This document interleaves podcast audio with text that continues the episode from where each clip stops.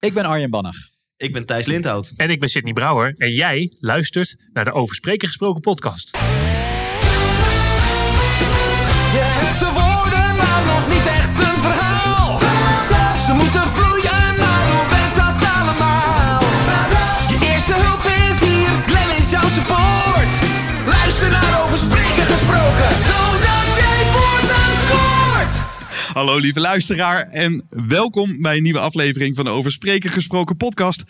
Gelukkig nieuwjaar. Het is 2023 en je luistert naar aflevering 108 alweer. Ik ben Glenn van Roosen en samen maken we korte metten met plankenkoorts en leren we spreken met meer impact. En in deze aflevering ga ik in gesprek met Arjen Bannag, Sydney Brouwer en Thijs Lindhout en hebben we het over de podiumavonturen van 2022. Ik stel de heren kort aan je voor. Arjen noemt zichzelf Organisatie Futoloog en spreekt over verandering, innovatie en hybride, tussen haakjes, samenwerking in organisaties. Schrijver van verschillende boeken zoals Organisatie Vibe, Remote Leiderschap en laatst uitgekomen een nieuwe Werkrealiteit. We gaan een gesprek met Sydney Brouwer, spreker over klantbeleving en klantgerichtheid. Schrijver van boeken zoals Klantgericht Leiderschap, 6 Star Service en Als de koning je klant zou zijn. En tot slot, vriend van de podcast, Thijs Lindhout. Spreekt over geluk, duurzaamheid en ondernemerschap. Is oprichter van de Duurzame Adviseurs. Check ook zeker de Duurzame Podcast. En is natuurlijk bekend van de 100% inspiratie podcast en de Hoe de fuck vind ik geluk boek en theatershow. We gaan het hebben over theateravonturen, over de mooiste en misschien wel meest verschrikkelijke herinneringen van 2022. Dit en nog veel meer. Luisteraar, ik wens je veel luisterplezier toe.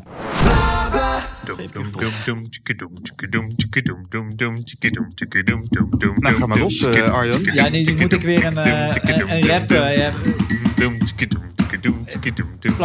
Ik moest het nog hebben over de fuck-ups van 2022, want dit is mijn eerste fuck-up. Okay. Jullie hebben ooit zelf een podcastreeks gemaakt, genaamd Podiumavonturen. En nu Podiumavonturen in Over Spreken Gesproken podcast. Welkom. Ja, wat leuk. Het is lang geleden dat we het hierover gehad hebben, mannen. Wij hebben hadden alle drie een podcast. Toch? Dat klopt. En toen hebben we in de coronatijden zelf eentje gemaakt over... Nou, als ik namens mezelf spreek, iets wat we misschien wel het allerleukste vinden om over te praten. Namelijk gewoon onze avonturen als spreker, het vak spreken en wat voor gekke dingen je daar allemaal wel niet meemaakt. Ja, en jullie begonnen zojuist met een geïmproviseerde jingle, wat onderdeel was van de Podiumavonturen podcast. Ja. En normaal gesproken, dan rapte jij daar een soort free flow en... Spoken word, de hele shebang. En dat zul je net zien, hè? Dan zit je bij de Over Spreken Gesproken podcast en sla je dan volledig dicht. Ja. Dat gebeurt best onder ons. Ja, dus dat, helaas, ik denk dat dat nou juist nu moet gebeuren. Maar de eerste les die de luisteraar hieruit kan peuren is... Wees goed voorbereid. Mooi. Just be yourself. Ja. Hey, super fijn dat jullie er zijn. En Arjen en Sydney voor het eerst in de Over Spreken Gesproken podcast. Het moest er gewoon een keer van komen. Dan maar de nieuwjaarsspecial. Dan offeren wij ons wel op. En dan maar met elkaar. Hartstikke leuk. En we gaan het hebben over verschillende avonturen. Ik heb jullie gevraagd verschillende avonturen mee te nemen van 2022. Wie trapt het spits af? Arjen trapt de spits af, want die vindt altijd dat te weinig praat. Nou, niet per se. Maar namens Arjen wil ik eerst even zeggen dat... Nee, geintje. Misschien Arjen, voordat je de inhoud induikt. Ja. Ik ben ook wel, als jij terugkijkt op 2022, wat voor jaar was het voor jou? Ja, ik ben voor het eerst vader geworden. Dat is natuurlijk niet zakelijk, maar heb jij een soort van in je sounddeck zitten? Bij deze. Waarin je zakelijk, hè, was het toch over het spreken, dat is het zakelijke. Dan komt alles toch in een ander perspectief te staan. Maar het was een jaar van lekker doorpakken. En als jij dan ook vraagt, wat zijn je fuck-ups, merk ik... Tenminste, dat was niet zozeer je vraag. Podiumavonturen. Maar ik dacht dat die vraag was deel een paar fuck-ups met de lessen die eruit destilleert. En... hoe meer je in het vak komt en hoe meer gepokt en gemazeld je bent... hoe minder echte fuck-ups je eigenlijk hebt. Dus het was moeilijk om te zoeken, maar er komen zo een paar lessen. Nou ja, als ik een aanvulling op mag geven... of je bent in staat om ze vooraf al te herkennen en daarmee te tackelen. Ja. Want er zijn een aantal dingen die bij aanvragen van klanten, ja, van opdrachtgevers, die zeggen, ja, ik heb dit idee. Waarvan je zegt, ja, maar dit is zo'n slecht idee. Of ik doe zelf niet mee. Of ik zou dit en dit doen. Thijs, ja, heb je daar een voorbeeld van? Ik zie Thijs al een soort van knikken. Ja, nee, je hebt 3, 4, 5 potentiële red flags. En ik had ze laatst alle 5 in één. Maar volgens mij gaat er nog halverwege jouw eerste anekdote en tip, Arjen. Ja, maar, want we moeten nu alvast even een bruggetje maken aan het einde van de podcast. Dan komt de grootste fuck-up en die is van jou. Recent. Ja, laat bij deze beloofd. Ik bewaar het best. Eén klein tipje van de sluier. Voor het de heeft te maken met asperges. Ja, één tipje van de sluier. Ik werd flink uitgedaagd om ook de schoolmeester uit te hangen. Oeh. Oké, cliffhanger. Ja. Ja, terug naar jou voorbeeld, Arjen. Eerste les. Dit is het randje van 2022. Misschien was het zelfs 2021, dat weet ik niet meer. Maar ik dacht, ik smokkel een beetje en ik prop hem erbij. Ik heb samen met Sydney in zijn werkkamer hebben we ons helemaal de moeder gewebinard in coronatijd. En er was op een gegeven moment een klant die dacht dat het interessant was om gelijk daarna feedback te vragen en dat inzichtelijk te maken. Via een soort tooling of zo. Nou, dat is natuurlijk, moet je dat sowieso nooit doen. Gelijk mensen vragen om de scheidsrechterspet op te zetten. Maar oké. 5 sterren kon je geven, van 1 tot 5. En de twee dingen die bovenaan stonden, was de eerste was 1 ster, had iemand gegeven. 1 ster en daar stond iets bij in de transfer. Ik weet het niet meer precies, maar het ging iets van, ja, ik weet niet of de jongen dit voor het eerst heeft gelezen of net heeft gehoord, want hij is zo ontzettend enthousiast. Maar ja, dat weten we natuurlijk al lang. Echt totaal niks nieuws. Die had ik echt geen reet aan. Okay. Nou, dat kreeg ik dus gelijk terug na dat webinar. Dat stond op het scherm bij jou, maar ook bij iedereen. Nou, ik weet niet of iedereen dat zag, maar ik zag het in ieder geval wel. Hij wist in elk geval dat jij dit ook kon lezen. Ja, dat denk ik wel, ja. In ieder geval, het was directe feedback. Ja. Reactie daarna, 5 sterren. Fantastisch leuk, dit weten we eigenlijk allemaal wel, maar we passen het niet toe. Ontzettend leuk hoe die jongen dit weet over te brengen. Ja. Ja. En toen dacht ik, hey, dat is interessant, want dat is precies hetzelfde ervaringhebberschap, eenzelfde inhoud, totaal andere reactie. Dat zit natuurlijk allereerst iets in de persoon, hey, hoe erg sta je open om te leren? Maar toen dacht ik, ja, wat kan ik hier nou mee? En dat is dan mijn eerste les die ik hier dan voor de luisteraar over Spreken Gesproken podcast is hoe ontzettend cruciaal het is om ook die verwachtingsmanagement neer te leggen. Niet alleen voor jezelf, hè, dat je een idee hebt over wat wil ik gaan delen, wat zijn mijn belangrijkste punten, maar dat je ook heel goed neerlegt van wat kom ik doen en wat kom ik jou geven. Dus wat ik sindsdien ook altijd doe, is dat ik bij de inhoud, eigenlijk de structuur die ik uitleg, dat ik zeg, ik verkeer niet in de illusie dat je veel nieuws hebt te vertellen. Als we het hebben over, je hebt mijn thema's een beetje opgenoemd. Het is geen rocket science. Diep van binnen weet je die dingen al, heb je ze al eens eerder gehoord. Je staat echt niet stijl achterover wat ik je vertel. Maar het gaat niet om wat je weet, het gaat om wat je toepast. Mm-hmm. Not about what you know, it's about what you show. En dus ik nodig mensen vooral uit. Ga nou niet luisteren met een check. Weet ik dit al, ja of nee? Want het echt niet zo boeiend. Maar heeft dit ook al een plekje in de praktijk, ja of nee? En sinds dat ik dat vertel, merk je ook gewoon dat mensen, die kunnen je daar niet meer op aanvallen. Sterker nog, dan wordt het een keer super boeiend. Want ze gaan dan luisteren, maar hey, datgene wat ik weet, heeft dat ook al in de praktijk. Je vreemd eigenlijk een spiegel. Ja. Van joh, dit is normaal gedachtegoed. Maar ga het maar eens toepassen en reflecteer dus daarop. Ik vind het wel mooi, want een les die ik leerde van Jos, die gaat hier nog eentje verder. Dat doet Jos vaak met zijn klanten. Ja. Jos en ik hebben het allebei over klantgerichtheid. Klantgerichtheid is in de kern. Even voor de luisteraar. Sorry, Jos Burgers. Klantgerichtheid is niet per se een heel moeilijk onderwerp, een heel ingewikkeld onderwerp. Maar wat hij dus heel slim doet, en dat probeer ik af en toe ook een beetje te doen, maar hij is er veel beter in natuurlijk, is dat je eerst de zaal laat ervaren dat ze het nog niet doen. Dus eerst even, hoe maak jij enthousiaste klanten? Vertel eens jouw geheim. Wanneer heb je voor het laatst een klant enthousiast gemaakt? En dan blijft het helemaal stil in de zaal. Dan zeg je, hey, zie je? Daarom gaan we het hier nogmaals over hebben. Want we weten misschien wel, maar je doet het alleen nog niet voldoende in de praktijk. Dus je kan het vertellen, maar door het op een of andere manier te laten ervaren, dat al vooraf, maak je ze misschien nog ontvankelijker voor je content. Ja. Alles staat of valt bij framing. Toch? Jullie kijken me echt vragend aan. Ja, nee, je hebt geen NLP gedaan. Neurolinguistisch programmeren. Zei net al, toch? Framing. Ja, mag ik hem soort van overpakken? Ja. En dan, ik ben nog wel even die tip dus. Ja. Ik ben nog wel benieuwd. Jij doet dus, noem je het dan een soort disclaimer? Of is het een kadering? Huishoudelijke mededeling. Ja. Is voor jou een huishoudelijke mededeling? Nee, ik doe echt altijd even bij mijn structuur. Want ik werk ook echt, dat vind ik voor mezelf het makkelijkst. En ik geloof ook, je moet een verhaal kunnen reproduceren. Dat werkt het makkelijkst als je toch een aantal stappen. Dat werkt voor mij altijd handig. Dus 4 principes, 3 stappen, weet ik veel. En dan altijd als ik even, dit gaan we behandelen met elkaar. Daar zeg ik even bij, dit is het spoorboekje. Maar huishoudelijke mededeling. Dat maakt me echt niet uit of je het al weet of niet. Dat boeit me niet. Het gaat erom of je het ook wel toepast in de praktijk. Hebben jullie ook zo'n huishoudelijke mededeling? Iets wat dan altijd... Ja, het is eigenlijk de eerste 10 minuten van je presentatie die altijd hetzelfde is. Mm. Althans, die je probeert gewoon gestructureerd te doen. Namelijk even openen, voorstellen. Dan 8 grappen waarvan je weet dat ze werken. Okay. Om de zaal los te maken. En dan even, oké, dit is waar we het over gaan hebben. En dat is precies wat Arjen, denk ik, ook zegt. Ik noem het wel disclaimers. Ik zeg wel 2 disclaimers. 1, ik vind het heel leuk wat ik doe en dat ga je zien. Dat kan 2 effecten op je hebben. Namelijk of je... enthousiasme slaat over. Of je zegt, gozer, doe eens rustig. En in dat geval, als je een van die mensen bent, het duurt maar 3 kwartier. En de tweede is, klantgerichtheid is geen rocket science. En dan waar we het net over hadden. Maar dat is eigenlijk wel altijd de standaard opbouw. Omdat je wil dat je eerste 10 minuten altijd goed gaan. Ja. En jij, Thijs? Ja, je inspireert mij nu al, Sydney. Want ik vind de grapdichtheid te laag van mijn keynote. Mm-hmm. En ook zeker als jij zegt, ik heb gewoon 8 grappen in de eerste 10 minuten. Denk ik, fuck, dat moet ik ook hebben. Het zijn er 7 trouwens. Ik heb ze geteld. Ja. Hij vindt er zelf... Die achtste werkt niet. Ja, dat is even. Kijk, bij mijn theatershows dan zit de humor en vooral in de verhalen en de extremiteit van hoe ik het vertel. Dus een beetje het... hoe noem je dat mooi? Het toneleske. Zeg je dat? Het theatrale woord zocht ik. Ja. Theatrale, de muziek. Ja. Zou gewoon je eigen woorden bedenken. Dus dat vind ik wel inspirerend. Ik ben zelf afgestapt van een compleet geregisseerde autistische intro... naar juist zo min mogelijk voorbereiden. En het podium, qua intro dan, en het podium oplopen... en dus wel moeten verbinden met de zaal. Wel moeten delen wat in het moment in je opkomt. Dat kan niet hoor. Nou, dankjewel. Dat gaat... vaak heel goed. En soms denk je, shit, had ik dan maar... Maar goed, liever dan dat... dan dat je altijd hetzelfde doet... maar beperkte verbinding hebt. Wat in mijn geval vond ik het geval was. 2 dingen doe ik wel altijd in mijn intro.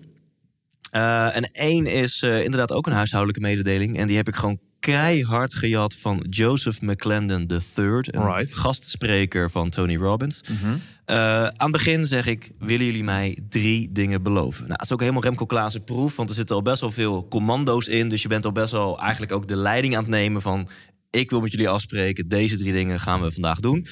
En het helpt ook enorm, want je kan ze later daarop terugpakken. Dus de commando's die beginnen dan al. En het eerste is, laten we lol maken. Want kinderen maken, die leren het meest omdat ze gewoon vaker lachen. Als je vaker lol maakt, dan leer je sneller en meer. 2, volledig inzetten. Als er een oefening voorbij komt...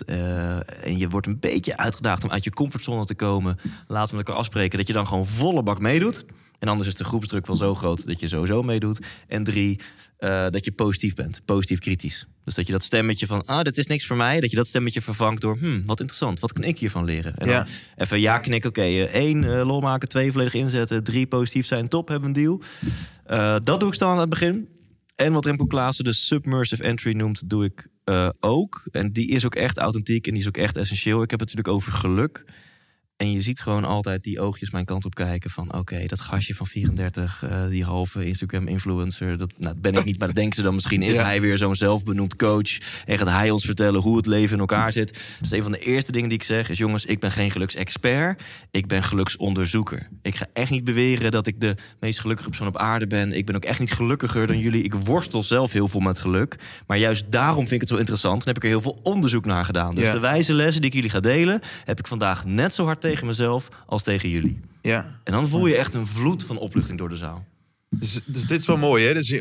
Dus dit kan de luisteraar meteen meenemen. Je hebt dus iets te doen met die emotionele firewall... die luisteraar of toehoorder heeft. Nou, jullie noemen dat een disclaimer of een huishoudelijke mededeling. Maar het is goed om even na te denken... wat doe jij om het publiek te framen op een manier dat helpend is?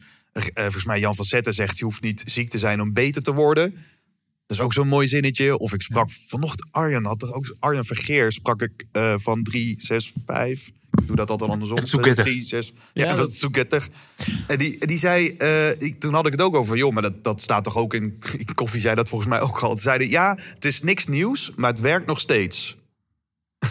Mooi. Moet je er toch doen. Ja, mooi. En wat Thijs zegt is ook, ook heel belangrijk, denk ik, voor veel mensen die beginnen met een presentatie, wat nog veel te vaak misgaat, is connect on your lows, not on your highs. Hè. Dus je gaat even. Sorry, wat zei je? Connect on your lows met de zaal en not on your highs. Dus wat Thijs doet, die maakt zichzelf niet te belangrijk. Ik stel ook regelmatig de vraag, als ik begin, wie heeft eigenlijk geen flauw idee wie die nu voor zich heeft staan? Alle handen omhoog. Ik zeg, goed voor het zelfvertrouwen. Nou, dan hoop ik maar dat het een leuk uurtje wordt. En weet je, dan hebben mensen gelijk van, weet je. Terwijl je hebt ook mensen die drammen nog steeds een hele cv doorheen. Die gaan lopen pochen met, ik sprak laatst nog die en ik heb laatst nog die gezien. Of die heeft dit over mij gezegd. Dat je denkt, dikke kots joh. En dus is er misschien 10% die dan inderdaad denkt, wauw, wat een god. Maar de overgrote meerderheid denkt, wat een flapdol. Dus echt, maak jezelf niet te belangrijk. Ik heb nog niet eens, een paar weken geleden had ik een zaal, 150 Grunningers. Nou, dat is al helemaal, dat was gewoon een hele leuke sessie. Maar ik werd aangekondigd als de eerste directeur en daarna Sydney Brouwer, dames en heren. En ik zie die hele zaal een soort glazig voor zich uitkijken. Wie? En dan moet je dat ook adresseren. Want als je zo groot wordt aangekondigd en niemand heeft enig idee wie dat is en wat je in vredesnaam komt doen, dan is het handig om daar iets over te zeggen. Ja. Of dat mensen je tekstje van je website pakken, waarin jij jezelf natuurlijk wel, want daar op je website zet je natuurlijk wel even je highs neer. Zoveel boeken geschreven, is daar en daar geweest. Want je moet jezelf daar natuurlijk wel een beetje goed neerzetten. En dat dan klant denkt, nou dan is dat een leuke tekst, die ik ga beginnen ter introductie van de lezing. En dan komt de ene naar de andere, komt voorbij aan hoge om. En dat die zaal echt denkt, wat? Wie komt hier? Maar dat is wel Cialdini. Als je iemand anders het over je laat zeggen, dan heeft het effect. Nee, maar dit ging echt ver over de top. Tenzij je een klant hebt die zegt, ik moest van Arjen zeggen dat. Nou, maar die heb je ook wel eens gehad, toch? Nee, die heb ik meegemaakt. Dat voorzitter van volgenspreker is Thijs Lindhout. En van Thijs moest ik dus zeggen... Dat... Oh nee, wat verschrikkelijk. Ja, dat werkt dus niet. Nee, over het algemeen wil je juist dat ze je helemaal de hemel prijzen. En dan kom jij het podium op en zeg je... Nou, dat is een hele overdreven intro hoor. Dat valt allemaal wel mee. Ja. Dan hebben ze wel eventjes dat ze weten dat je, ondanks dat niemand je kent... dat je enige ervaring of expertstatus hebt. En dat toch... is welke Cialdini-principe is dat? Autoriteit, denk ik. Ja, social proof. Denkproducties volgend jaar. Dus dit jaar. Is dat inderdaad, want we zeker voor mensen die meer gaan spreken... en sowieso een tip, laat je altijd aankondigen, hoe kort ook maar. Ja. Ga nooit zomaar beginnen, maar vraag altijd iemand die even het welkomstwoordje doet, het waarom. En jou dan ineens... Maar ik zeg, voor mij maakt het niets veel uit, maar jullie zeggen er wel van... Oké, dan is het misschien goed om degene die jou aankondigt ook echt even... Ja. Flink wat veren in jouw reet te steken. Zodat jij kan zeggen... Ik geef hem gewoon 3-4 bullet points mee. Dus toen mijn podcast nog live was... van 100.000 luisteraars per maand... ben nu 250 experts geïnterviewd... boek geschreven, tour door de Nederlandse theaters. Dat... Heel bescheiden. Heel bescheiden. Man, zo lekker gewoon gebleven die. Ja. Oké, maar frame dat dus. Ik ben er wel mee eens. Ja, regisseer je intro. Ja, oké. Ja, zodat jij het niet hoeft te doen. Maar dat is ook geen random dingen. Soms dan vinden ze ook zo van... Oh ja, nou was ook nog DJ. Je hebt ze dan ook op mijn website gekeken. Dat is dan niet wat ik wil dat zij dan op dat moment zeggen. Jij komt nog op mijn bruiloft DJ, hè? Daar hebben we later nog wel over. Sterker nog, ik heb mijn hele Over Sydney pagina op mijn website geschreven voor dagvoorzitters. Oh, wat goed. Dus daar zitten ook 8 weetjes... over Sydney, die ze gewoon kunnen gebruiken... waarvan ze eentje leuk kunnen uitkiezen.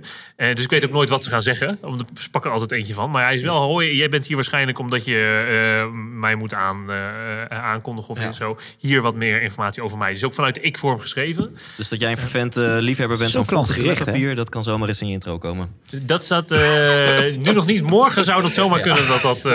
Over intro en fuck-up intro's gesproken. En de laatste kan ik dan aan jou geven, Sydney. En dan kan jij misschien ook je eerste anekdote delen. Of misschien heb je dat al stiekem gedaan in deze chaos aflevering. Fijn dat jij met je autistenbrein toch nog een soort van structuur aan hebt in dit gesprek. Precies, ik ben wat dat betreft heel bipolair. Kan heel chaotisch zijn, maar kan ook extreem autistisch zijn. Ga door, Thijs. Daar weet Sydney alles van. Ik heb een keer meegemaakt dat ik werd aangekondigd... Dat is een keer een dagvoorzitter zei, van Thijs moest ik zeggen dat. Ik heb een keer meegemaakt dat iemand zei... de volgende spreker is heel knap, hier is Thijs.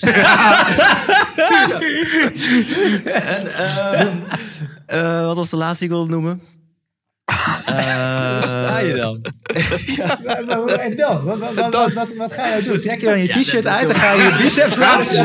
Je zegt, ik doe een, weet die Barry Atsma toch? In iedere film met zo'n boven... Ja, dan lach je toch. Dan, natuurlijk, je zegt, ik weet het niet meer, een paar jaar geleden. Maar je gaat erop in. Van, nou, dit is wel een hele bizarre introductie. En, maar wat kan ik zeggen? Kijk naar me. Precies, ik zie ook een vrouw vrij ego flauw vallen nu. Ja.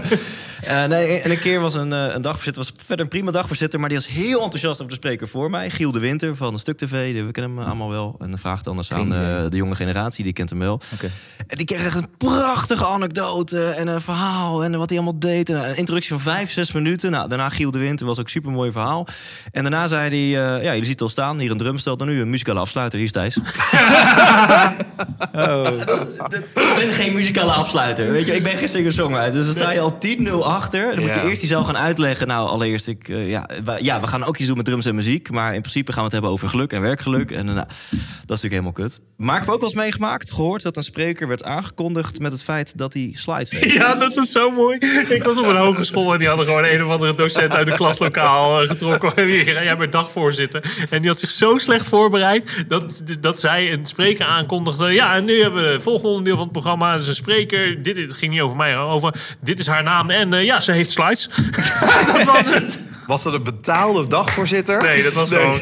Ja, en dat is de ellende. Als je, daar hadden we het net al even over. Als je belangrijke dingen in je programma door interne mensen laat doen. Mm. Dagvoorzitterschap is een vak. Goede presentaties geven is een vak.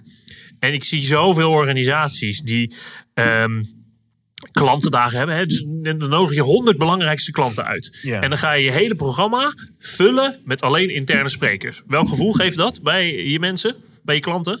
2, het is waarschijnlijk 1 groot pitchfestijn. Yeah. Koop nog meer bij ons. En meestal wordt je event daar niet per se memorabel van. Want door een verhaal, om een verhaal te houden dat herinnerd wordt en waar men erover napraat en ermee mee aan de gang kan, dat is gewoon een vak. En als je dat niet elke dag doet, of in elk geval minstens 1 keer per maand doet, ja, dan gaat je dat waarschijnlijk niet lukken. Dus ik denk dat je evenementen daardoor devalueert door te zeggen, oh, dat kunnen we allemaal zelf wel. Mm-hmm. Er zit vast een tip in. Nee, ja, en in al onze bescheidenheid, het is een vak. En wij zijn zelf ook vaker dan dat we hadden gewild op ons bek gegaan. Natuurlijk nog steeds gebeurt het wel eens, waarover heel veel in deze podcast. Maar in de beginjaren al helemaal. Het is gewoon een vak. En ik merk het zelf ook als ik in de zaal zit. En iemand die er ervaring mee heeft op het podium, of iemand die het bijna nooit doet, zit op het podium. En als jij investeert in 100, 200 of whatever, hoeveel relaties in de zaal, dan wil je gewoon iemand op het podium, een dagvoorzitter en of spreker die dit beroepsmatig doet en weet hoe het werkt. Ja. De wedstrijd tegen de aandachtspannen en de interactie en energiemanagement en een goede vibe. En hopelijk nog een beetje inhoud. Maar vooral dat eerste. Ja. Zo belangrijk, dat ook met dagvoorzitters. Hè? Als wij werken met de Rens die jongens, de Ronnie Overgors van deze wereld, die gewoon de beste dagvoorzitters van Nederland. En je bent onderdeel van het event. Dat hele event is gewoon per definitie al 2 punten hoger, omdat er gewoon een goede dagvoorzitter op zit, die weet hoe de energie vast te houden, die leuke interactiedingen daarin heeft. Investeer daar gewoon in, inderdaad. Als je toch mensen uitnodigt, ja, mensen besteden hun tijd, dus geef hen daar ook geen zulke waar voor hun geld, hè? Of tijd of aandacht of energie. Ik moet nog herinneren eigenlijk, maar dan gaan we een beetje off-topic. Maar je hebt volgens mij een keer een heel blog geschreven over de geheimzinnige wereld van de sprekersfees en dergelijke. Tarieven. Kijk nu naar jou, Sydney. Ik weet niet, zit hier nog iets onder wat de moeite waard is om te delen met luisteraars?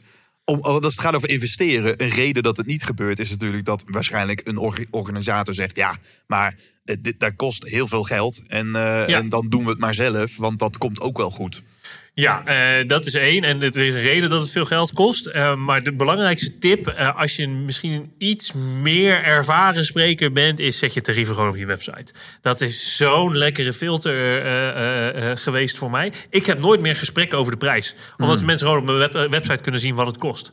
En zeker als beginnend spreker vond ik het verschrikkelijk om elke keer te moeten onderhandelen. Om elke keer te moeten uitleggen wat het kost en waarom het zoveel kost en dat soort dingen. En dan ben je de helft van je aanvragen ben je bezig met prijsonderhandelingen. Dat heb ik nu nooit meer, omdat ze gewoon kunnen zien. En dat is gelijk een filter. De helft die je normaal zou onderhandelen, die valt nu gelijk af, omdat ze kunnen zien wat het kost. Doe dat gewoon als spreker. Het maakt het ook veel makkelijker voor je klant. Maar niet iedereen aan deze tafel doet dat. Sterker nog, de meerderheid doet dat niet. Want, ben wel benieuwd eigenlijk. Ik heb gedifferentieerd tarief. Ik vraag wat anders bij commerciële partijen dan bij zorg en onderwijs. Waar ik ook een boek voor heb geschreven. Ja. En bij zorg en onderwijs, ja, daar zitten ook echt kleinere organisaties bij met een minder dikke portemonnee. En waar ik zelf nog het meest op aanga, het liefste mijn ding doe, is ook de zorg en het onderwijs. En ik wil niet dat ik daar mijn tarief bijvoorbeeld van volgend jaar gewoon check op de website zet. Onderwijsorganisatie ziet dat en zegt, ja, dat kunnen we niet betalen. Ik ga verder kijken. Nee, dan wil ik zeker kijken waar we elkaar toch ergens kunnen ontmoeten. Dus geen tarief op de site. Dus... Nee, oké, maar als je gewoon op je website zet, maar voor zorg en onderwijs is het zoveel korting? Ja, maar met andere woorden, dan vraag ik maar wat aan de commerciële club. Ik ben het helemaal met je eens. Alleen ik ben heel blij dat wij hebben toevallig dezelfde Janine, assistent. En die pakt dat op en die is ontzettend goed om dat goed met klanten dat gesprek aan te gaan. En ik ervaar ook niet dat heel veel... Voor mij vind ik dit prima werken. Ja. Ja. Maar ik snap heel goed je hebt de boeken samen met Niek van den Adel geschreven. Ja. En hij heeft volgens mij nu kort geleden zijn nieuwe website online gegooid. En hij is toch overstag gegaan als in... Hij heeft dus die twee tarieven onder elkaar gezet. Ja. En een tarief voor de zakelijke markt. En een tarief voor zorg /onderwijs. Ja, dus dat kan ook. Maar Sydney doet het al heel lang zo. En die gaat dat dan beredeneren van, zie je wel, daarom was het een goed idee. Ik doe het al heel lang niet. En dat gaat ook goed. Dus ik ga beredeneren, zie je wel, daarom is het een goed idee. Dus weet je, we geloven allebei nog eens gelijk hier. Nou, kijk nu naar Thijs. Jij mag nu de knoop doorhakken voor once and for all. Oké, we gaan het doen. Hoe zit het met tarieven? Ja, ik zat vanaf laatst na te denken. Zo heb ik thijslindhout.nl/spreker of zo, waar dit staat, heb ik denk ik al een jaar of 2 niet meer aangepast. Dus als je daar boekt, ben je nog steeds van 1950. 1950. Ja. Zoals Sydney ooit bij de fietsenwinkel was geboekt voor 27,50. En dat hij teruggebeld werd dat voor €27,50 Sydney wel een workshop mag geven aan 4 fietsenmakers. Ja, en jullie kunnen lachen, maar ik doe nog steeds alles voor een fles wijn en een pak peuken. Pak je zware check in het lenkel spreken, dames en heren. Geintje, opdrachtgever. Geintje. Van de hout, die lekkere stem. Ik had laatst een moment van inzicht en die heb je soms en die moet je pakken. Ik dacht, ik ga... En ik heb nu eraan gekoppeld dat ik ook het tarief erbij ga zetten. Ik wil mijn spreekbeurt aan gaan bieden als een totaalpakket. Ambities moet je delen. Dus ik heb een ambitie/droom om maar gewoon een hele populaire evenementen opener/afsluiter te worden in Nederland. Dan heb ik het echt over de grote events in de RAI of in het Beatrix Theater. Gewoon de grote zakelijke events. Dat ik een van de vetste openings/afsluitende acts word. Mooi. Sydney Brouwer, dank voor je steun en vertrouwen. En je... Het heeft 4,5 jaar gekost, precies, maar eindelijk ben je er. Je positieve pusherigheid, want jij gelooft daar altijd al in. Van ga iets doen met de drums of life of whatever. Geef het een leuke titel. Ik denk dat dat nog in de construction is, maar iets met drums te spreken. The Rhythm of Business was het. The Rhythm of Business, dat was. Mooi. Ja. Sydney, ja. Lekker. En ik doe dat nu al. Zowel op events, maar nog niet de grootste events... wat ik graag zou willen. Sporadisch, maar wel op events. En vanuit mijn studio. Sowieso heb ik die tarieven recht getrokken. Vond ik eerst heel gek. Maar later dacht ik, in de studio... daar staat ook voor €10.000 aan apparatuur. Die krijg je er ook gewoon bij. En als je een andere spreker boekt, digitaal... moet je misschien nog een studio los erbij boeken. Dus mijn tarief in studio of als ik live kom, is hetzelfde. En ik wil het meer presenteren als een totaalpakketje. En omdat het waar is. En omdat het werkt voor de marketing. En ik denk voor de klant voelt dat nog fijner.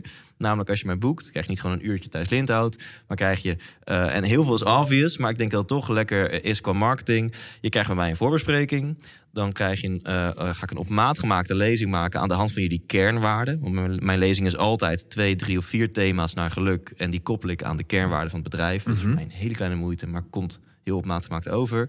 Je krijgt een video van mij. Die is dus een soort van... wat normaal gesproken niet standaard is. Die ook promotievideo. Een videootje waarin ik de medewerkers of klanten relaties uitnodig. Ja. Alsof ik nou een digitale show doe. Of, en dan de show zelf. En misschien nog iets achteraf. Maar dat ik het meer als een totaalpakket neerzet. Met gewoon het bedrag erbij.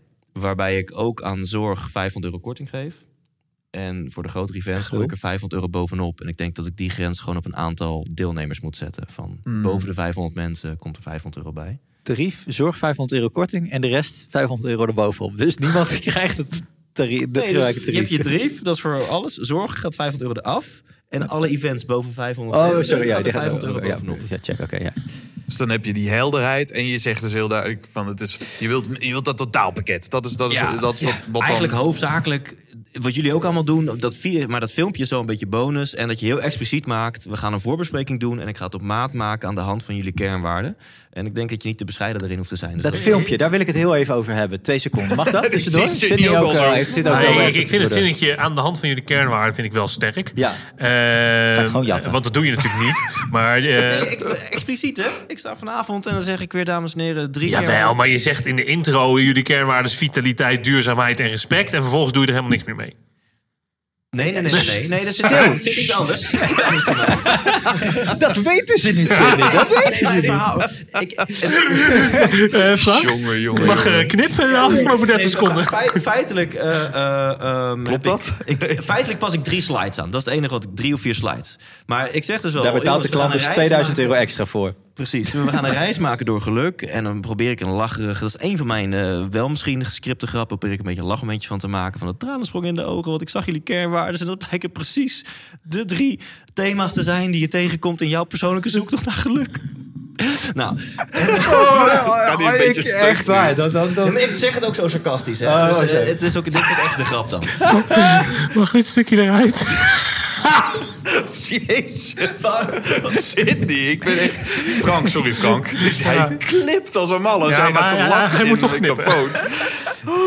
Dit blijft er gewoon in. Dit is een ruwe diamant waar ik straks nog een tip over heb. Maar ik wil nog heel kort even over dat filmpje. Ja, ik ben benieuwd. Ik krijg de helft van de aanvragen. Oh, dat zou wel leuk zijn als Arjen ook even een boodschapje op de promotievideo. Even kort, 1 minuutje in de camera. Ik wil niet nee zeggen, want dat komt arrogant over. En ze betalen een mooi bedrag zodat ik daar kom. Dus dan moet een filmpje er toch ook vanaf kunnen. Maar ik vraag me wel af in hoeverre dat filmpje... hoe mooi je het ook doet... het doet wat mij betreft voor mijn gevoel... een beetje afbreuk aan de magie van... wat je daar komt doen. Want dan ben je in één keer daar gewoon niet in die setting... En hoe mooi het ook belicht en zo. Je gaat een soort... En mensen kennen jou iets meer dan mij... maar ook lang niet iedereen. Dus dat is een onbekend... En dan ga je toch... kom je volgens mij een beetje in dat why, how, what van Simon Sinek. Dat je eerder in je rationeel van... Wil ik naar deze gast gaan luisteren? Vind ik dit waar deze tijd? Ben ik het met dit thema eens? Ik denk dat je eigenlijk... dat kan je beter niet zo... want het is al zo open en bloot bijna. Dus mijn gevoel zegt dat eigenlijk helemaal niet werkt. En daarom wil ik het eigenlijk niet meer doen. Maar ja, de klant wil het nog steeds graag. Maar dat is mijn gevoel. Wat denken jullie daarover? Ik wil even een luisteraarsgerichte vraag. Hè? Stel dat de luisteraar hier nu bij ons aan tafel zit. Is dit nog steeds waardevol, Glenn? Of moeten we een... We gaan zo meteen weer naar een podiumavontuur. Maar ik vind het wel interessant, daar waar ik vaak nu de vraag krijg voor een kick-off. Weet je wel, ik doe dan geen lezing, maar een dagen training. Ja. En dan zeggen ze, kunnen we niet even online, een half uurtje... soort even dat mensen een week van tevoren, weet je wel, aangezet worden. Ja, ik heb daar dus ook hele negatieve ervaringen mee meegemaakt afgelopen jaar. Dat ik dan sta te stuiteren, maar ik heb niet de tijd om echt een verbinding te maken. Ja. Ik ga heel hoog over. Zij denken, jezus, wat gaat die 2 dagen doen dan? Ja. En ik heb nu een paar keer al op de evaluatieformulieren gezien staan. En te zeggen, de kick-off vond ik, dat vreemde mij eigenlijk op een manier wat niet helpend was voor die 2 dagen. Ja. Dat was super waardevol, maar die kick-off, ik weet het niet, volgens mij zou ik dat gewoon weglaten. Als dan deelnemers al eigenlijk zeggen van... joh, voegt niet veel toe. Ja, dus ik... Nee, want dat filmpje, dat is heel sterk... want dat is heel goed dat je in een pakket doet. Het is goed voor de klant. Fijn voor de klant. Superleuk. Niet voor de deelnemer. Maar de deelnemer, denk ik dat uiteindelijk... dat je die daar niet meer mee betrekt. Ja, maar dat is het. Je ziet het als een investering in je relatie met de opdrachtgever... en niet per se met de deelnemer. Je gaat het filmpje maken en zeggen tegen dat niet doorsturen. Nee, ze mogen prima doorsturen, maar niemand kijkt er toch naar.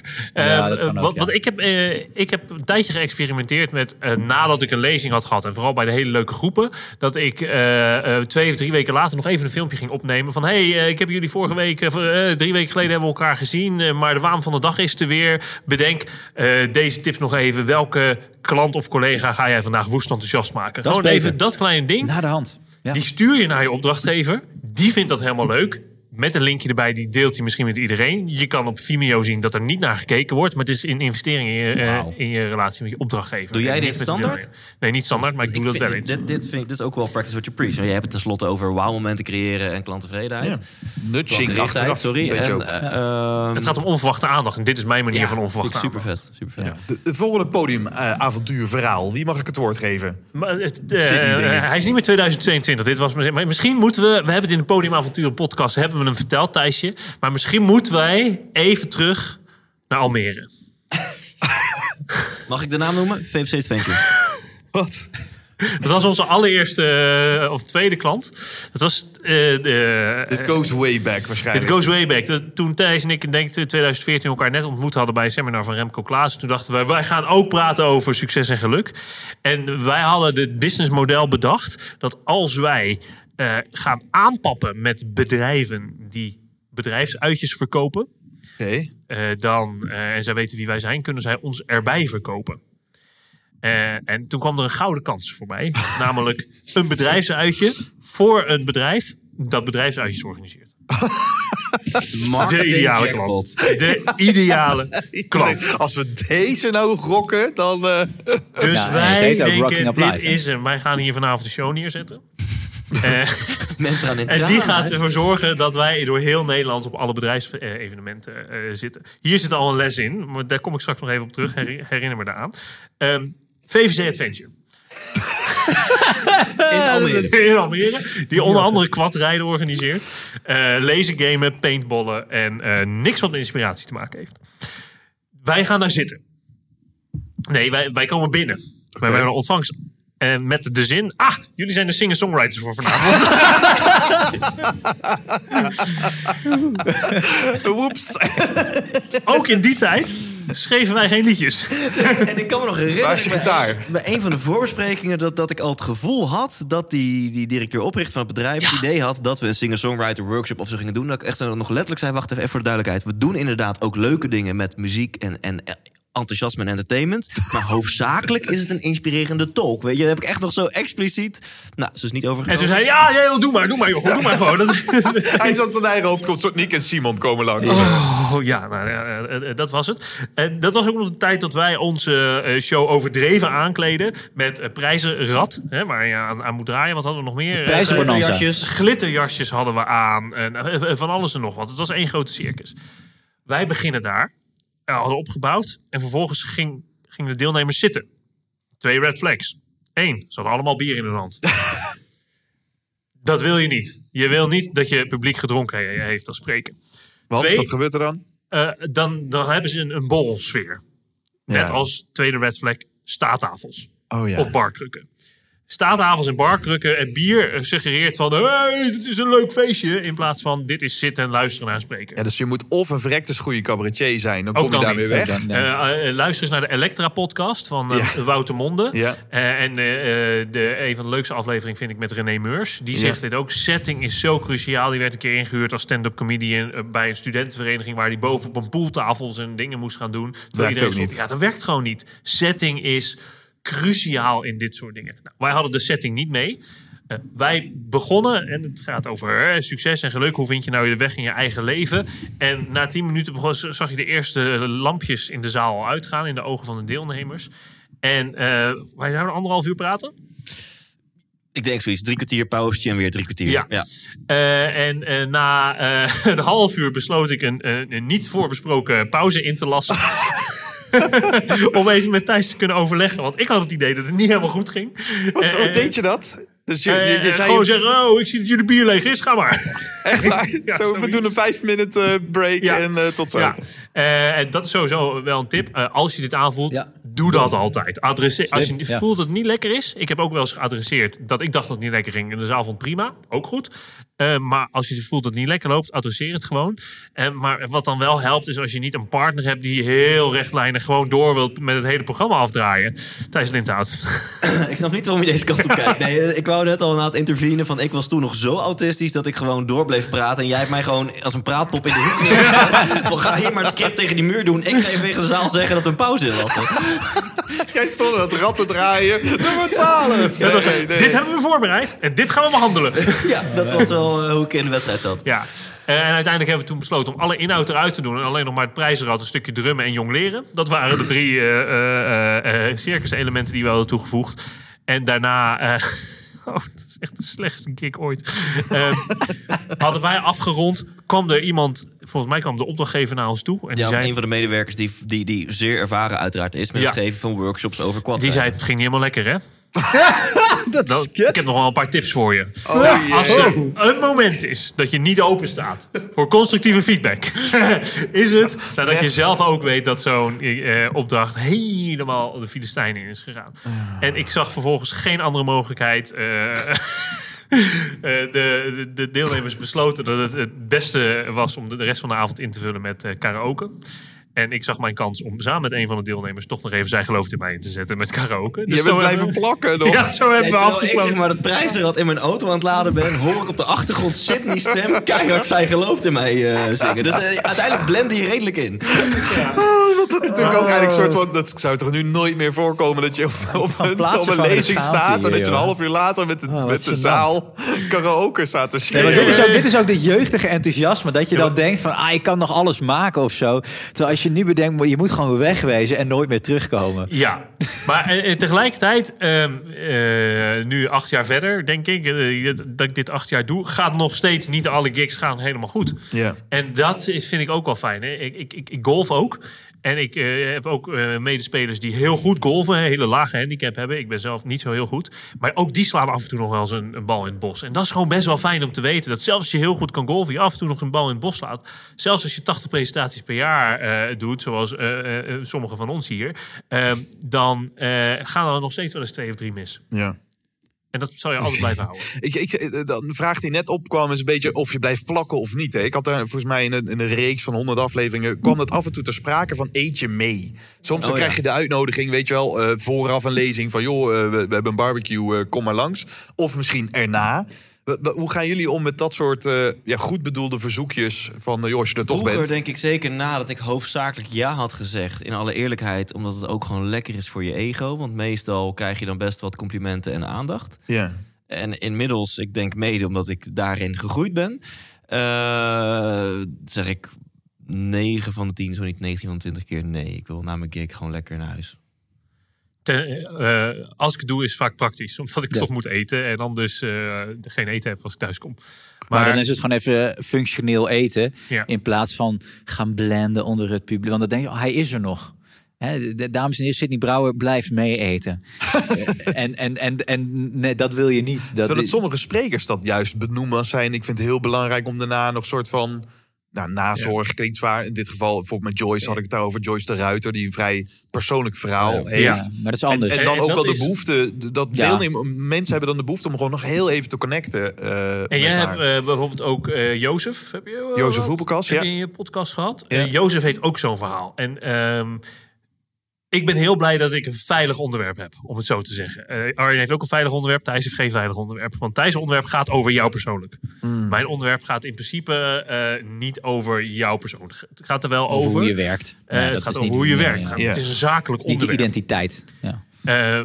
Als je kijkt bij Jozef, als hij zijn verhaal heeft. 4,5 jaar onschuldig vastgezeten in een Marokkaanse gevangenis. Die trekt... Dat is een soort uitnodiging voor therapie. Want er staan ook altijd rijen voor Jozef. Ja. Om van mensen die ook hun verhaal kwijt moeten. Of zeggen, en ik heb ook iets verschrikkelijks mee. Ik ben zo blij dat ik dat niet... Ik kan er niet mee omgaan. Ik heb niet de behoefte om op die manier te bonden met deelnemers. Het hoeft ook niet, omdat ik het onderwerp niet heb. Als je wel het onderwerp hebt, wat Joyce ook heeft... Ja, dan is dat denk ik wel heel belangrijk. Ja. Ja, je maakt iets los. En bedoel, als er vragen zijn waar mensen mee zitten, leuk, dan gaan wij daar ook op in. En we zijn niet weg voordat de laatste vraag beantwoord is. Maar die zijn er over het algemeen een stuk. Mensen voelen minder de behoefte om bij ons leeg te lopen. En heel goed dat ze dat doen bij andere sprekers. Maar inderdaad, dat thema is er minder. Maar dan is er ook... En ook op je vraag terug te komen. Het doet ook weer een beetje af aan de charme, het mysterie van de show, van de voordracht. Op het moment dat je daarna blijft plakken en dan een kroket half in je gezicht duwt. En dat ziet er dan niet meer zo charmant uit. En dan, dat is ook, je zet toch iets neer. Iets moois. En dat, als je dan... Ik heb Richard Hopers horen zeggen, charisma braucht distantie. Ja, ik zat ook te denken aan de Duitse markt, die ook heel anders omgaan met sprekers. Ja, ik ken die markt helemaal, ik spreek daar nooit. Maar hij zegt, als je charismatisch wil zijn, moet je ook afstand hebben. Ja. En dat is, denk ik... Dus dat is niet waarom ik het niet doe, hoor. Ja. Maar... Wij waren bij de cabaret, het was de Comedy Train... Toch? Dat was in Amsterdam. In Amsterdam met echt gewoon de beste cabaretiers. Toen tijdens corona, wij met z'n 4. Ja. Dus en met Theo Maas en met Peter Pannenkoek en met Daniel Arends. Iedereen was er. En ik vond dat dus zo haast. En aan de ene kant ben ik helemaal zo voor de magie van theater. Ja. Dus je gaat achter de schermen, je kleed je om als het ware. Je komt niet met je ja, podiumkleren weer naar voren. Want dat is allemaal stijlbreuk. En dan heb je de beste cabaretiers van Nederland. En die staan gewoon op een picknicktafel. Stonden die buiten gewoon slap te ouwehoeren. En we gaan beginnen. En die schuifelen naar binnen. En die doen één voor één een ding. En vervolgens zie je ze gewoon weer buiten zitten. Gewoon tussen het publiek. Ja. Ja. Dus ik vond het ook wel weer een soort ontspannend. Ik denk, oh, ze nemen zichzelf hier totaal niet serieus. In die zin dat ze gewoon... Ja. Het ook leuk en gezellig vinden met elkaar. Maar dat heeft ook te maken met expertise, denk ik. Waar? Nou, vaak word je als spreker ook ingehuurd omdat je een bepaalde expertise hebt. En ik denk dat het juist als cabaretier makkelijker is als je echt onderdeel bent van van je groep. Alleen wij willen ook mensen iets leren. En dan moet je dus ook een soort autoriteitsstatus hebben. Maar heb je die meer door een afstand te creëren? Bedoel je dat? Nou ja, als je die zin van Richard de Hoop volgt, denk ik dus wel. Ja, maar ik denk niet dat ik het eens ben met die zin. Oké. Nou, dan moet je Richard even bellen. Naar mijn theatershows... die ik vorig jaar wel geteld 0 keer heb gedaan... ga ik wel altijd de foyer in... Het is mijn enige interactiemoment met mijn podcastluisteraar of bezoeker of fan. Dus dat is wel echt leuk om daar gesprekken mee te voeren. Yeah. Ja. 2, het geeft ook echt wel energie en het is leuk. 3, het heeft je relatie opgeleverd. Ja, dat is ook 3, het heeft mijn relatie opgeleverd. 4, niet van toepassing op nummertje 3, maar het kost energie. Want ja, ook is het leuk voor je ego, het zijn leuke gesprekken. Het kost op een manier heel veel energie. En 4, ik heb ook het idee dat ik het gewoon moet doen. Dat het erbij hoort. Bij een theatershow. Ik vind gewoon... Ik heb het 1 of 2 keer niet gedaan. 1 keer omdat het gewoon echt niet kon. En 1 keer omdat ik ziek was. En dan voelde ik me echt schuldig. Van die mensen komen hier naartoe. Hebben een kaartje gekocht. Misschien gaat het ooit komen. Maar nee, tot nu toe voel ik me gewoon echt schuldig als ik het niet doe. Maar hier kunnen we toch strepen. Het hangt af van het thema. Ja. Jij zit weer hetzelfde met Joyce, met Jozef. En daarin vraagt dit thema ook in... Vervolgens persoonlijk erover doorlullen, het gesprekken voeren. Dat is bij ons thema van Sydney, maar is dat gewoon anders. Dus kijk of dat hoort bij de inhoud van je verhaal. En kopen mensen kaartjes specifiek voor jou? Dat is ook nog wel een verschil. Hè? Als je een kaartje koopt voor Thijs Lindhout, als ik een 2-daagse klantworkshop koop... dan wil ik gewoon contact met jou, Sydney, want daar betaal ik voor. Ja. Als ik gewoon voor een seminar over verkopen en over klantgerichtheid doe... en je bent een van de sprekers, is dat leuk. Maar dan kom ik voor het onderwerp, niet voor de spreker per se. Ik denk dat daar nog wel een duidelijke discrepantie zit. En daarbij, als laatste ook nog bijna...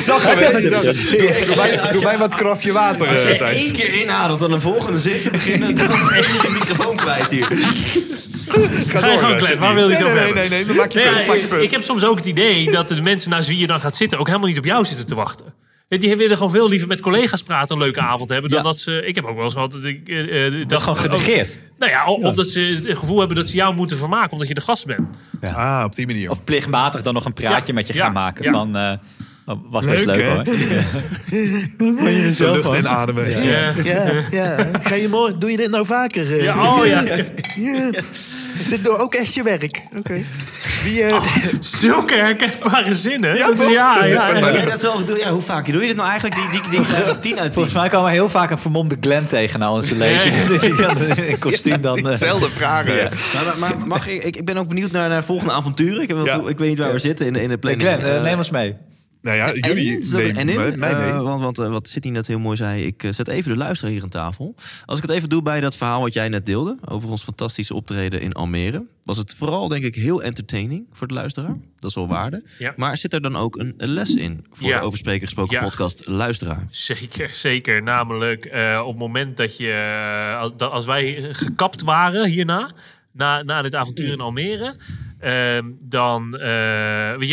iedereen gaat dit soort verhalen tegenkomen. Gaat dit soort situaties tegenkomen. Ik ben zo niet op mijn plek. Mijn verhaal landt totaal niet. Ik sla de plank volledig mis. Ik heb ook wel eens gehad dat ik dacht dat een gig heel goed ging. En dat ik de volgende dag de opdrachtgever belde om te vragen wat hij ervan vond. En die zei, dat ging niet zo lekker, hè?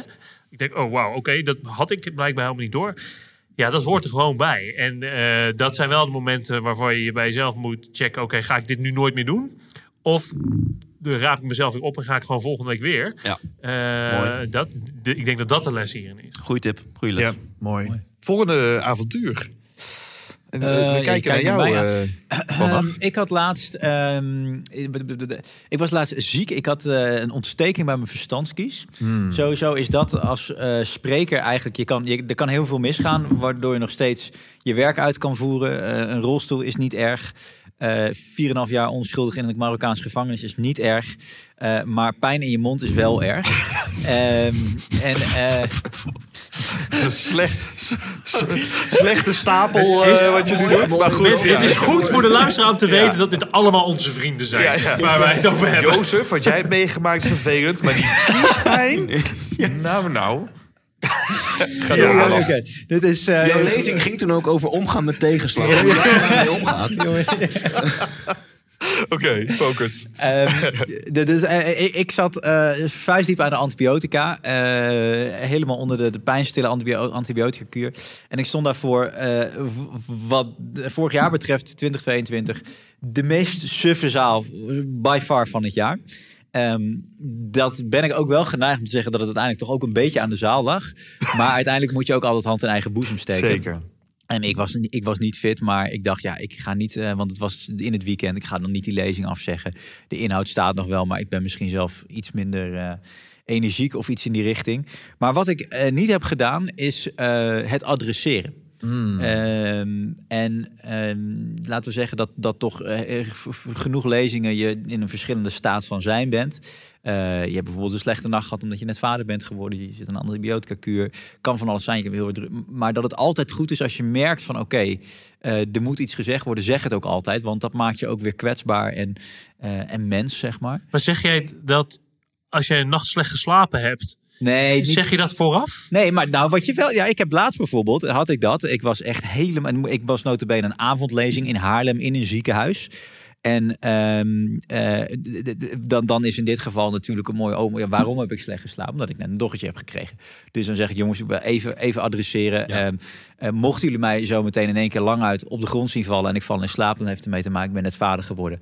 Even een foto van en in dit geval waarschijnlijk meer vrouwen dan mannen als publiek. Likability schiet door het dak. Leuke foto van Evie. Bij de geur van Zwitsal beginnen de dingen te rammelen waarvan je denkt, maar niet. Maar het mag wel. Spuit Arjen ook altijd vooraf even de zaal in. Een beetje Zwitsal. Wat spuit je? Ik wou net zeggen. Wat spuit Arjen de zaal in? Even een tip. Spuit altijd even de zaal in. Vanaf de coulissen en dan ga ik op. Het is echt een goede Zwitsal dan. Oké.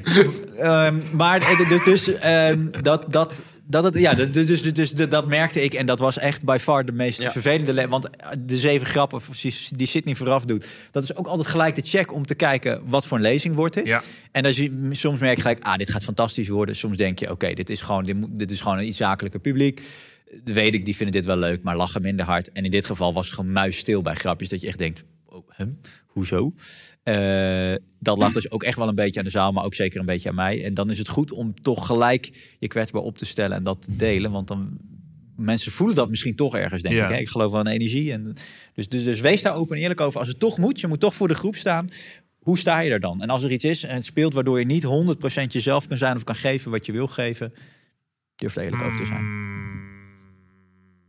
Dat is toch vervelend. Heb ik nu heel kwetsbaar. Je leg ik hier een tip neer en er wordt gelijk aan getwijfeld. Dus jij legt jezelf open en zoals Remco zou zeggen... Sydney die fietst een beetje over jouw emotionele voortuintje heen... door kritische neuriegeluiden te maken. Ik ga er straks met mijn tip nog vol overheen. Ik ben het met je eens. Maar wat is jouw... ik vind dat als je een professioneel spreker bent... die ook een factuur mag sturen voor die lezing... Dan heb je ermee te dealen dat jij niet lekker in vel zit. En dat is ook vooral jouw probleem. Dat is niet het probleem. Ik maak ook niet het probleem van de zaal. Nee, maar ik vind... Ja. Als je vooraf zegt... sorry, ik zit niet helemaal lekker in mijn vel, dus kan wel... Maar dat is dus ook weer dat je dat... details. Ja, daar zijn wij toch... Dat moet je toch een spreker goed verhaal maken. Volgens mij kun je een splitsing maken tussen inderdaad... Ons probleem is niet hun probleem, punt. We hebben een professioneel... Dus hetzelfde als een psycholoog gaat huilen... over zijn eigen sores, terwijl dat die cliënt daar tegenover zit. Dan ben je denkt van hallo, ik zit hier toch van mij, alsjeblieft. Dus of dat de manager zegt, hoe gaat het? En dat dan de medewerker heel lief bedoeld zegt, hoe is het met jou? En dat dan de manager leegloopt tijdens zijn 1-op-1. Dat is gewoon, dat doe je niet.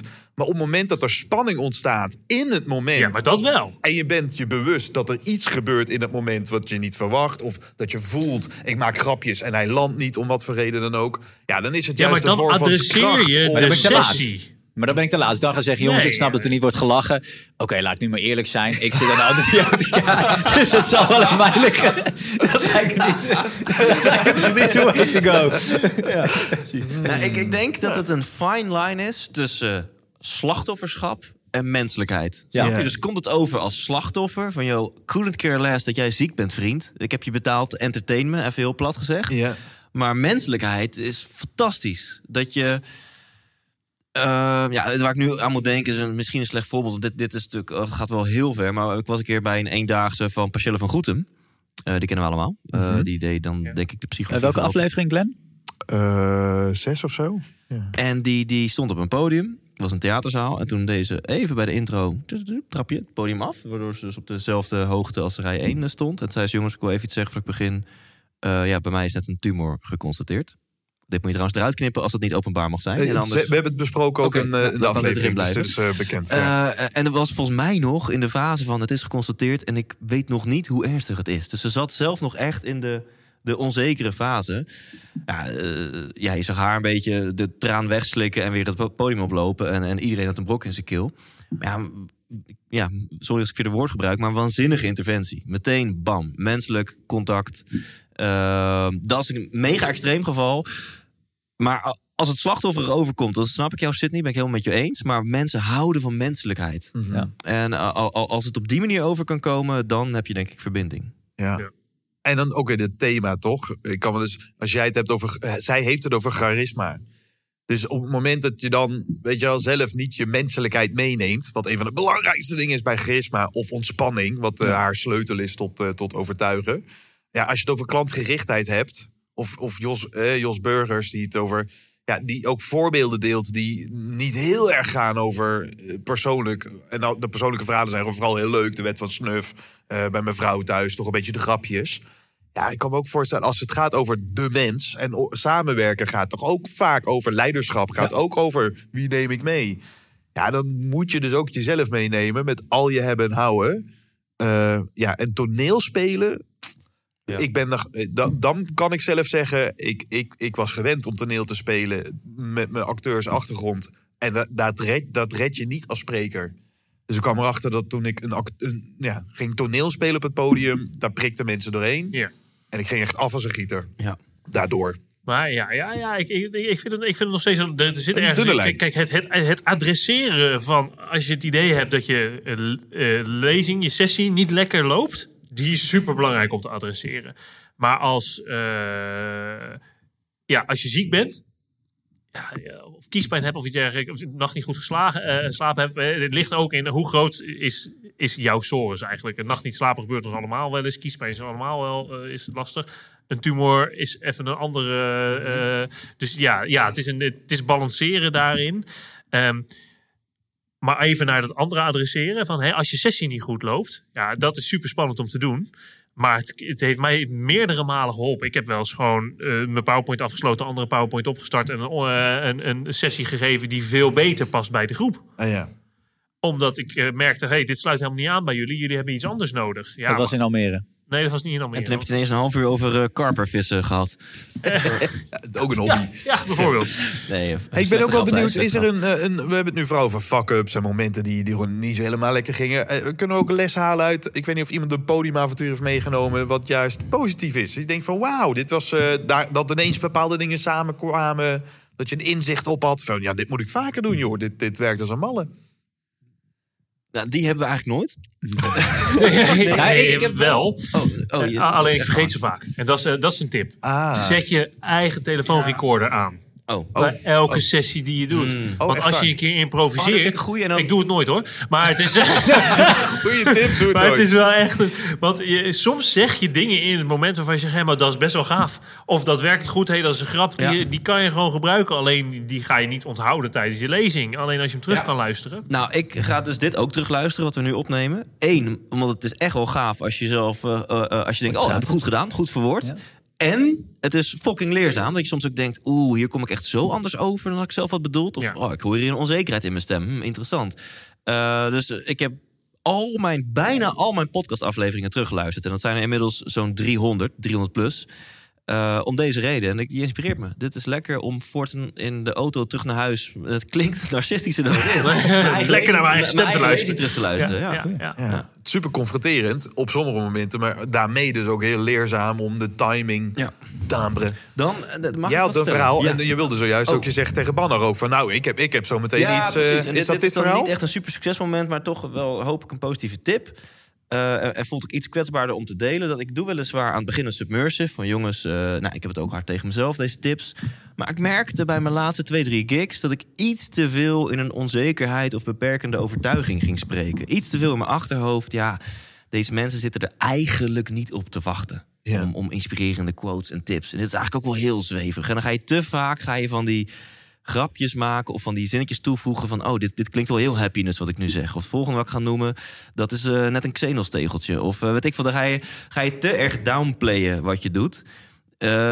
En ik luister mijn lezingen niet terug. Ga ik dus straks, ik luister niet terug, ga ik straks wel doen. Maar ik typ mezelf vaak wel een kort mailtje als ik feedback voor mezelf heb. En mijn laatste 2 mailtjes zijn echt van Thijs, own die fucking shit.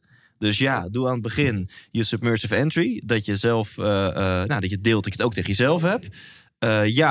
Blijf Thijs. Deel lekker je eigen fuck-ups, dus met zelfspot. Maar je bent hier ook fucking gepassioneerd over. Je hebt mensen geïnterviewd, gesproken, die succes hebben bereikt. Die op een hele flexibele en mooie manier omgaan met tegenslag. Je bent hier gepassioneerd over. Own die shit. Blaas ze weg. En dan heb je maar 10-20% die vindt dat je of te zweverig of te Amerikaans bent. Maar dan heb je wel die andere 80% geraakt en geïnspireerd. Dus dit zeg ik nu dus ook weer harder tegen mezelf dan tegen jullie. Ja. Het is heel erg cliché. Hier komt hij alweer, heel erg cliché. Maar own het wat je zegt. En check voor jezelf, wat heb ik nodig in de coulissen of vooraf of whatever, om nog meer die positieve dialoog in mijn hoofd op gang te brengen van ik geloof in wat ik zeg, ik sta hierachter. Maakt me eigenlijk niet uit wat jij ervan vindt. Ik vind dit vet. Ik sta achter deze verhalen. Ik sta achter deze inzichten. Punt. Mooi. Dus als je dan downplayt, door jezelf niet al te serieus te nemen, dat werkt heel goed. Ja. Maar ga all in op je inhoud. Ja. Want als je dat ook gaat bekritiseren terwijl dat je het spreken bent, dan voed je alleen maar de kriticaste stem die daarna ook weer kan zeggen. Nee, dat is wel niet vernieuwend. Dus ik pak de verbinding door in het begin wel met wat zelfspot richting de zelfhulp te komen. Ja. Maar vervolgens moet je wel, als je helemaal die verbinding hebt, moet je gaan rocken. Ja. En als je dan inderdaad te erg blijft hangen in misschien vinden ze dit niet leuk of te dit of te dat, dan wordt het soort van pulp. Wordt soort van zo'n grijze middenweg en prima uurtje. Ja. Kennen jullie dat? Goed. Ja, ik vind het mooi. Maar durf dat ook inderdaad te doen. Want hoe meer je losgaat, hoe meer mensen je inderdaad raakt. En het is helemaal niet erg als een paar mensen denken, dit is niet mijn vorm of mijn kopje thee, prima. Dan raak je wel meer mensen mee als je het wel. Een voorbeeld daarvan bijvoorbeeld. Wat ik heel overdreven vind, is een van de grootste sprekeressen op dit moment in Nederland, Jitske Kramer, die steeds meer theatraal haar voordracht doet. Het is bijna geen lezing meer, maar spoken word, driftige armgebaren daarbij. Het is bijna een show wat ze opvoert. Ja. En ik vind Jitske qua inhoud fantastisch en een hele leuke en lieve collega. Die vorm, die zit bij mij eerder in mijn allergie, dat ik denk, ik kan hier eigenlijk niet naar kijken. Ik vind het heel moeilijk. Maar ze gaat wel, precies wat zij zegt, zo all in. En daarmee grijpt ze een groot gedeelte van het publiek. Trekt ze op het puntje van de stoel. En er zijn inderdaad mensen zoals ik die niet zo goed in, die vinden het wat overdreven, over de top. Hoort erbij, maar een heel groot gedeelte pakt ze wel. En daarom is ze zo inspirerend. En doet ze dat. Maar doen we niet allemaal een show? Nou ja, als je een filmpje van haar ziet hoe zij dit jaar de lezingen invult, daar is zoveel meer weer aan geschroefd dan. Wij doen ook een show, maar veel minder dan. Jitske is ook helemaal gescript tegenwoordig. Het is meer een show dan hoe jij leest. Ik ben wel blij dat ze er is. Het was heel erg tijd voor powervrouwen op het podium. En dat vind ik wel wat iets. Glenn haalde adem en jullie zijn alle drie bewust van het triple E, weet je wel, het is dat educatie en entertainment in balans moeten zijn. En zij heeft ook theater gedaan. Veel met, volgens mij, ik weet niet of ze letterlijk heeft gestudeerd. Maar toen ik haar interviewde, hadden we het ook over dramaturgie. En dat neemt zij super serieus. Ja.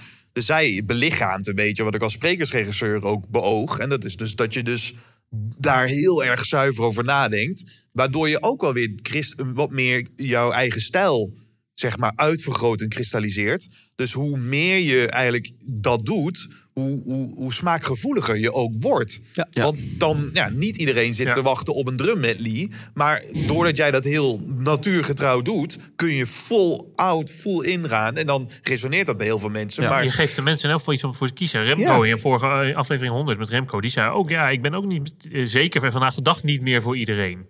Nee. Omdat die heeft veel platte grappen.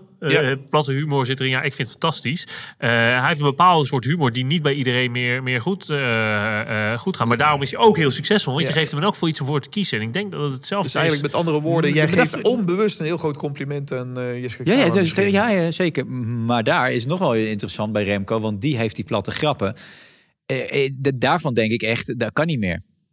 Die moet hij zelf ook, zei hij in de podcast. Maar dat heeft dan wel een opfrisbeurt nodig. Maar dat past niet meer bij de wereld waarin we leven. En daarin moet je ook weer mee met de tijd. Net zoals dat ik een keer...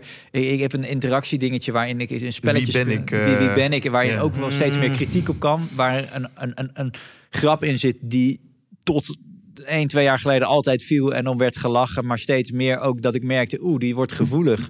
Heeft ook te maken met inclusie, diversiteit. Ja. En dat ik uiteindelijk denk, weet je, wie ben ik dan om te zeggen van, ja, maar ik vind dat het grappig is, dus ik hou het. Nee, als ik daar mensen mee kwijtraak en het past niet meer bij deze tijdsgeest, nou, dan moet ik het misschien maar niet meer doen. En ik denk dat wel ook een belangrijk is. Thijs? Ja, nee, de autist in mij is redelijk gekieteld. Ik zit nog met een ei over het vorige onderwerp. Thijs heeft de afgelopen 20 minuten niet meer geluisterd. zeg maar jongen. Gooi maar op tafel. Nee. Over powervrouwen gesproken. Remco Klaassen, ja. Nee, die wil ik ook even veer in de reet steken. Aytja Sapora. Over vrouwen en geregisseerde keynote gesproken. Aytja Sapora. Doet heel veel met Paul Smit samen over neurowetenschappen. Is dat een vriendin van Paul Smit ook? Dat moet je haar vragen. Violin, doet ze met viool? Ik heb haar niet met de viool gezien. Wij hadden haar geboekt op een event. Een half uur, hartstikke geregisseerd. Hartstikke powervrouw, fucking goed. Wat volgens mij best of both worlds is. Want wij doen alle drie in andere mate ook geregisseerd. Soms een grapje, soms woord op woord. Soms het verhaal. En ik vertel het wel in het moment hoe ik het dan voel. Maar geregisseerd. Ik had het net al een beetje over het soms onzekere dialoog in mijn hoofd. Wat ik bij mezelf merkte, behalve dat ik dan mijn inzichten ga downplayen, dat ik ook soms mezelf een beetje ga downplayen. Dat als ik in het moment iets bedenk, dat ik denk, zeg maar niet. Of dit heb ik niet van tevoren bedacht. Of valt dit wel goed? Een soort zelfspraak in het moment. Ja, en dan sowieso een tip in het leven. Een van de domste die je kan doen is jezelf downplayen. Yeah. En dat is dus ook een tip aan mij en aan de luisteraar. Misschien is het niet een goede tip en ga je merken, Thijs, ik heb het gedaan, help. Maar mijn tip is, wees die flap uit. Juist als je een geregisseerde talk hebt, alles wat je in het moment bedenkt, wat grappig of inspirerend kan zijn, of gewoon een huishoudelijke een mededeling of whatever. Ik merk juist die in het moment, Homs en Thijs, flap uit opmerkingen, die maken mij zoveel authentieker. Die doorbreken mijn script, die laten meer mens zien. En 9 van de 10 keer zit daar niet alleen dat stukje authenticiteit, maar ook de humor en of inspiratie. Omdat dat in het moment is. En dat vind je ego misschien spannend. Dat kunnen ook de momenten zijn waarop een paar procent van de zaal denkt, ik mag jou niet. Want dit is niet mijn stijl of zo. Dat is mijn tip aan mezelf. Wees die flap uit. Don't downplay yourself. Want juist daarin zit authenticiteit. Punt. Ik zie, er wordt ruzie gemaakt om de microfoon. Arjen was eerst, daarna Sydney. Dan doe ik mijn plassie ernaar. Ik vind het echt super mooi. Waardevol, neem ik mee. Belangrijkste inzicht tot dusver van de podcast wat mij betreft. En wat hierop voortbedurend, ook als je dat wel doet. Kijk, want dat is mooi. Dit is eigenlijk experimenteren binnen je verhaal. En je moet er ook in groeien. En als je flap uit bent, dan heb je nog steeds maar 2 mogelijkheden. Of je schiet raak, en dan is het sowieso goed dat je het hebt gedaan. Ja. Of je hebt niet raak geschoten. Dan voel je dat ook meteen. Dan kan je dan eventueel weer gelijk even adresseren. Dit werkt niet of zo, weet ik veel wat. Of dit grapje, we halen het even uit. Maar dan ben je wel dus aan het leren en aan het merken van wat kan ik maken. Dus dan ben je ook je ruimte weer aan het verkennen. Dus het is supergoed om dat te doen. Ook als het niet werkt, leer je daarvan. En dus ook als het niet werkt, goed dat je het hebt gedaan. Ik vind interactie het allerleukste van mijn sessies. Echt waar, lekker spelen met het publiek. Nou, daar ben je ook echt heel goed bij jou. Kijk, ik ben het nu aan het leren. En ik denk dat ik steeds beter in word. Jij hebt het altijd al gekund en je bent er echt heel goed in. Bij jou in de zaal moeten er dingen gebeuren en dan ga je aan. Ja, dat vind ik hartstikke leuk. En dan gaat het soms ook wel eens, zeg ik dingen waarvan ik denk, dat is misschien niet helemaal handig geweest. Ja. Ik heb dat eigenlijk nooit teruggekregen. Wel voor mijn eigen gevoel dat ik dacht, dat had ik misschien beter niet kunnen zeggen. Maar nooit teruggekregen van een opdrachtgever of iets dergelijks. Maar ja, juist de interactie. Ik denk ook niet dat je dat kan leren. Ik heb daar ook geen tip voor, maar ik vind het fantastisch. Want ik heb, ja, dat remmetje heb ik nooit gehad. In de klas, als ik vroeger iets wilde zeggen, dan riep ik het ook altijd door de klas. Ja. Daar heb ik nu gewoon mijn vak van gemaakt. Maar, ja. Ja, mooi. En de grap is dus dat een principe, denk ik, wat werkt, is dat het publiek het gevoel moet hebben dat er iets ontstaat in het moment. Als ik het gevoel heb als publiek dat dit uniek is, dat deze dag uniek is, dat wat nu gebeurd is eigenlijk heel uniek is, dan gaat meteen mijn ervaring of mijn inspiratie of wat voor klep er dan ook open gaat, die gaat open. En in de podcastinterview met Guido Weijers, die zei zelfs, ik regisseer dat moment dus dan gewoon. Ja. Met bijvoorbeeld dat stukje wat super vaak is bekeken op YouTube, waarin zijn microfoon blijft hangen op een standje en dat fout gaat. En dat hij zelf ook nooit wist wanneer dat zijn audiotechnicus hem omdraaide. Dus die audiotechnicus zat gewoon te kutten. Maar dat was wel geregisseerd dat er op dat moment gekut ging worden. Mm. Maar het publiek gaat dan ook nu weer. Hè, we waren maandag bij de oudejaarsconferentie. Dat ene moment dat hij een accent probeerde te doen wat niet helemaal lekker lukte. Mensen hoorden, verstonden hem niet. En dat werd een soort running gag voor een paar minuten. Mensen stonden helemaal aan toen. Ja. Omdat er even iets gebeurt in dat moment, wat je een soort van wakker schudt. Ook. Maar ja, dit kan je regisseren. Stocklines. Kom even, help me herinneren dat ik zo met stocklines... je hebt nu al 2 keer gezegd, help me herinneren. Ik ga jou zeker niet helpen herinneren. Laaie hond. Ik dacht dat jij de host was. Nee. Maar wij zijn Theo Maassen geweest. Waar was het? Carré.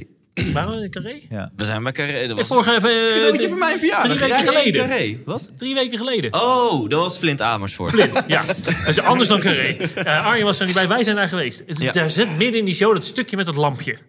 Waar hij naar boven kijkt. Oh, ja. Ik weet nog steeds niet of het geregisseerd is. Ik begreep er helemaal niks van. Vond het bloedirritant. Wat denk jij? Ik denk 9 van de 10 keer als ik dit soort dingen zie en ik trap erin, zie ik hem later op Netflix of op tv en denk ik, godverdomme, het zit er standaard in. Dus ik denk dat het geregisseerd is. Hij zit 5 minuten lang, wijst hij naar het balkon boven. Hij zegt, wie zit er nou altijd met dat lampje zo? Wie zit er nou met dat lampje zo te schijnen? Oh, nu is hij weer uit en nu is hij weer aan. Ik ga die show nog zien. Stop hier maar. Ik ben heel benieuwd of hij bij jou ook doet. Ja, maar jij gaat nu niet de clue vertellen. Nee, maar hij pakt er ook namelijk niet meer op terug. Oh, oké. Dus het is echt een soort verstoring van de show, waarvan ik niet weet waarom het zo is. Glenn, jij met je dramatologie? Ja, ik heb geen idee. Nee, dat zou kunnen. Maar als er niet eens een grap in zit, dan zou het wel heel raar zijn als het geregisseerd is, toch? Ja, of is het ergens nog functioneel dat hij doet? Des Theo Maasens, want het is dan toch weer die dramatiek of whatever. Daar kijk ik jou aan, Glenn. Het hoeft dan niet per se grappig te zijn, maar het is wel weer een voor mijn gevoel had het geen doel. Nee, maar het doel kon wel zijn, je breekt hem even op. Er gebeurt iets, mensen zitten weer in spanning. Het is dat mentale krijtbord die als het ware misschien schoonveegt, waardoor je daarna weer iets erin kan... Okay. Ploppen. Maar ik weet het niet of het zo is in dit geval. Stocklines, dankjewel voor je herinnering. Ja, Stocklines. Goeie show. Eén puntje. Hij maakte cappuccino havermelk belachelijk. En toen was hij eigenlijk Sydney en mij kwijt. Dat was echt boos. Ja. Oké, daar ga ik er zeker heen. Stocklines. Ben jij bekend met het concept stocklines? Dat zijn van die zinnen die altijd werken. Zinnetjes die altijd werken, maar bij veel voorkomende situaties. Ik ga even een paar voorzetjes doen. Sydney knalt een stockline erin. Zullen we het zo doen? Dat weet ik niet of dat gaat lukken. Oké, komt de slide. Mensen willen een foto maken. Willen jullie mij op de foto hebben of zal ik even aan de kant stappen? Mobiele telefoon gaat. Neem maar op hoor, als ik er doorheen praat moet je het zeggen. Als iemand heel hard aan het niezen is. Die heb ik niet. Oh, wat zeg jij dan? Stop met niezen. Dat is een slechte stockline. Ja, oké. Als iemand heel hard praat, stop met praten. Als iemand een krentenbol eet, stop met krentenbol eten. Dolf Jansen deed er denk ik eentje, over Jitske Kramer gesproken, vorige week. Ga door. Inside joke dit. Weg uit de zaal. Die maakt die gozer met 3 grappen belachelijk. En daarna zei hij, nou, je was zeker op zoek naar een moment om rustig, ongezien de zaal te verlaten. Ik kan je vertellen, dit was niet dat moment. En wat is het effect van stocklines en waarom is dat belangrijk? Stocklines, dat zijn zinnetjes die je inderdaad kan gebruiken op veel voorkomende situaties. Waardoor het lijkt alsof je in het moment iets zegt, namelijk een telefoon. Maar daar gaat 15 keer per jaar gaat het tijdens je sessie een telefoon af. En als je daar altijd gevat op kan reageren, dan lijkt het voor het publiek alsof het super spontaan is. Alsof je lekker bezig in het moment bent. Maar eigenlijk is het geregisseerd. En Stocklines komt uit de stand-up comedy. Het werkt fantastisch. En het is een soort... Er is ook een soort ethische code bij. Er is een pool stocklines die iedereen mag gebruiken. Okay. Maar sommige stocklines zitten net op het randje van... is die nou van jou als cabaretier? Of is die van de community als geheel? Okay. En dat moet je dus kunnen aanvoelen als je cabaretier bent. Voor spreker geldt dat minder, denk ik. Maar ik heb een keer stand-up comedy cursus gedaan. Ook dikke vette tip trouwens. Ga dat doen. Als spreker bedoel je? Ja, want een van de, vind ik, leukste sessie stukken uit mijn show... is daar geschreven op die stand-up comedy cursus. Maar daar leerde ik ook wat stocklines zijn. En dat je die dus kan gebruiken om dit effect te halen. Echt top idee. Eigenlijk als we naar het begin gaan van dit interview... Disclaimers hè, of die huishoudelijke mededelingen... zijn in zekere zin ook bepaalde stocklines... Ja. Waarvan je iets framed... Ja.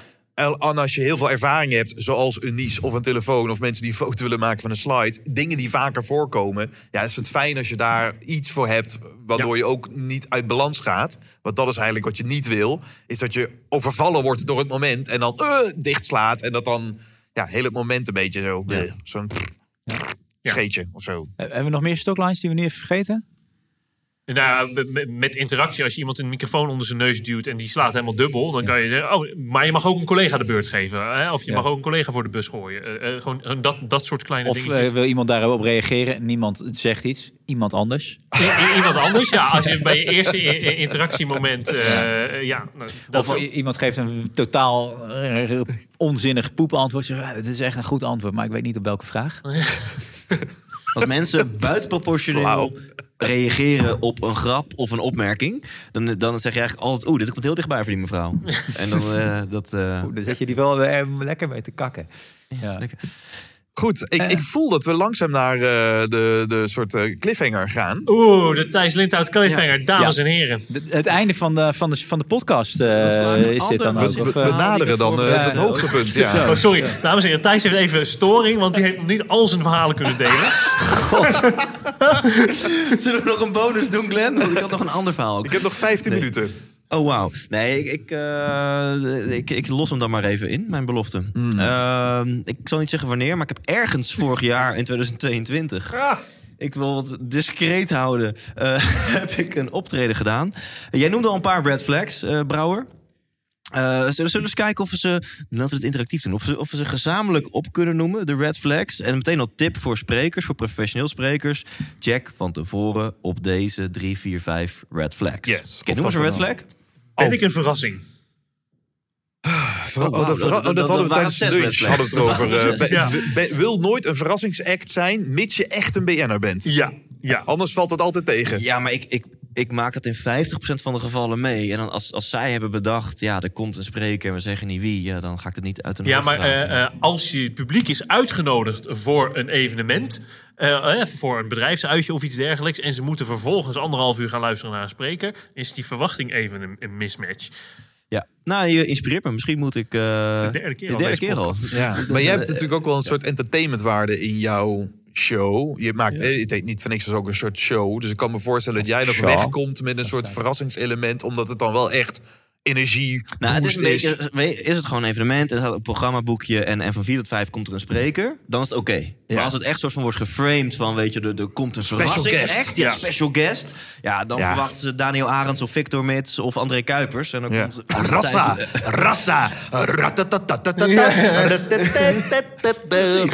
Dat je ook dat nummer opzet en dan zelf op komt lopen, weet je wel. Maar goed, dan mag het 6 red flags. Noem nog eens een red flag. Alcohol, hoorde ik al. Ja, dus staan. Staan, ja. Niet zitten, maar staan. Een onderwerp dat vooral de opdrachtgever leuk vindt. Ja. Tijdstip. Vrijdagmiddag, mensen moe na een lange werkdag. S'avonds misschien zelfs. 8 red flags. Het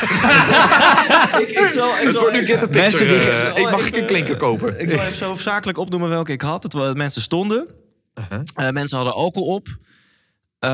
Deze klinkt harder dan ik hem bedoel, maar het was laag geschoold publiek. En je merkt gewoon... Praktisch geschoold publiek, Thijs Lindhout. Okay. Niet hoog geschoold. Deze mag expres ik schrik mijn hoedje, joh, met de volume. Maar dat maakt niet uit. Een soort hoefijzer met praktisch geschoold. Dat mag echt niet meer. Nou, dat vind ik wel. I'm only the messenger. Dat is gewoon een constatering. Oké, en door. Eten.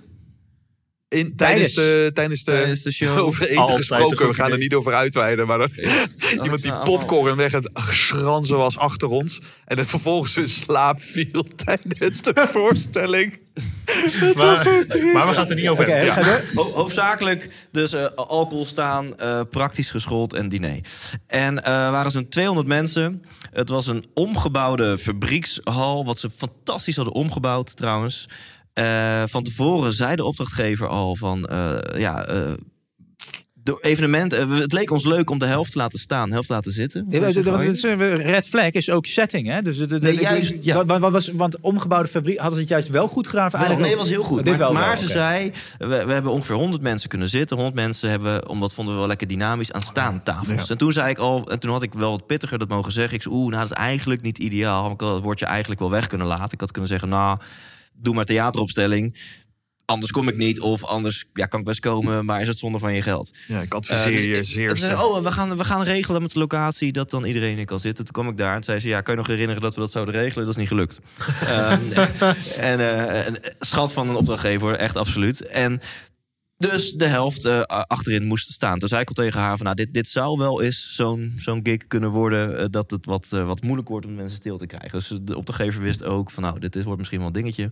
Ik werd aangekondigd en ik loop het podium op. En eigenlijk vanaf mijn eerste zin... was 50 à 100 man wat zat redelijk aan het luisteren. En de andere 100 mensen wat verder achterin... waren gewoon biertjes aan het drinken en gezellig aan een staantafel... aan het praten met elkaar. En dan gaan bij mij ook een beetje die beperkende overtuigingen aan... van het is ook gewoon een mismatch. Dit is niet waar ze op zitten te wachten. Ze komen hier voor het afscheid van een collega... en de gezelligheid en het netwerk en iedereen ontmoeten. Dus ik ga een beetje mezelf ook dan klein maken. Maar ik deal er wel gewoon mee. En ik moest denken aan een tip uit de Over Spreken Gesproken podcast... van Jan van Zetten. Die zei, dit maken we allemaal wel eens mee. Probeer niet iedereen mee te krijgen... maar richt je op die paar mensen die wel actief luisteren. Yeah. Ik denk een hele goede tip in bepaalde contexten. Ik denk in deze context dat het geen goede tip was... want het was nu echt wel de bedoeling en de wens... ook van de opdrachtgever dat iedereen zijn bek hield... en stil was en luisterde. Dus als je zoiets hebt van, dit is ook echt wel... laat ze maar lekker praten, het is prima. Dan moet je die tip van Jan van Zetten toepassen. En als je merkt dat dit echt niet de bedoeling is... mag je wel een interventie doen. Ik heb het 1 of 2 keer... benoemd van, echt een keer school zo... en één keer van, zullen we wel stil zijn of zo? En ik dacht, laat maar, ik doe mijn ding wel... en ik druip het podium af, want het was echt afdruipen wat je dan doet. Dat half uur voelt als 30 dagen...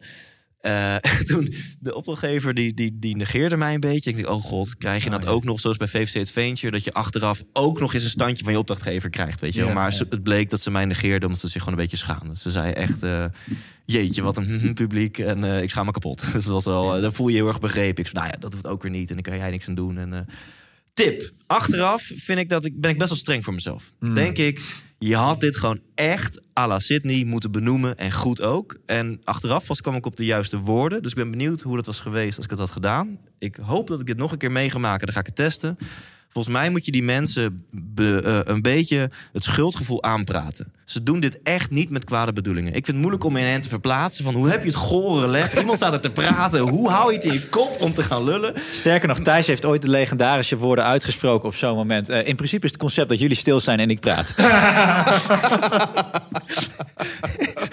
Dat is gewoon een goede interventie. Ja.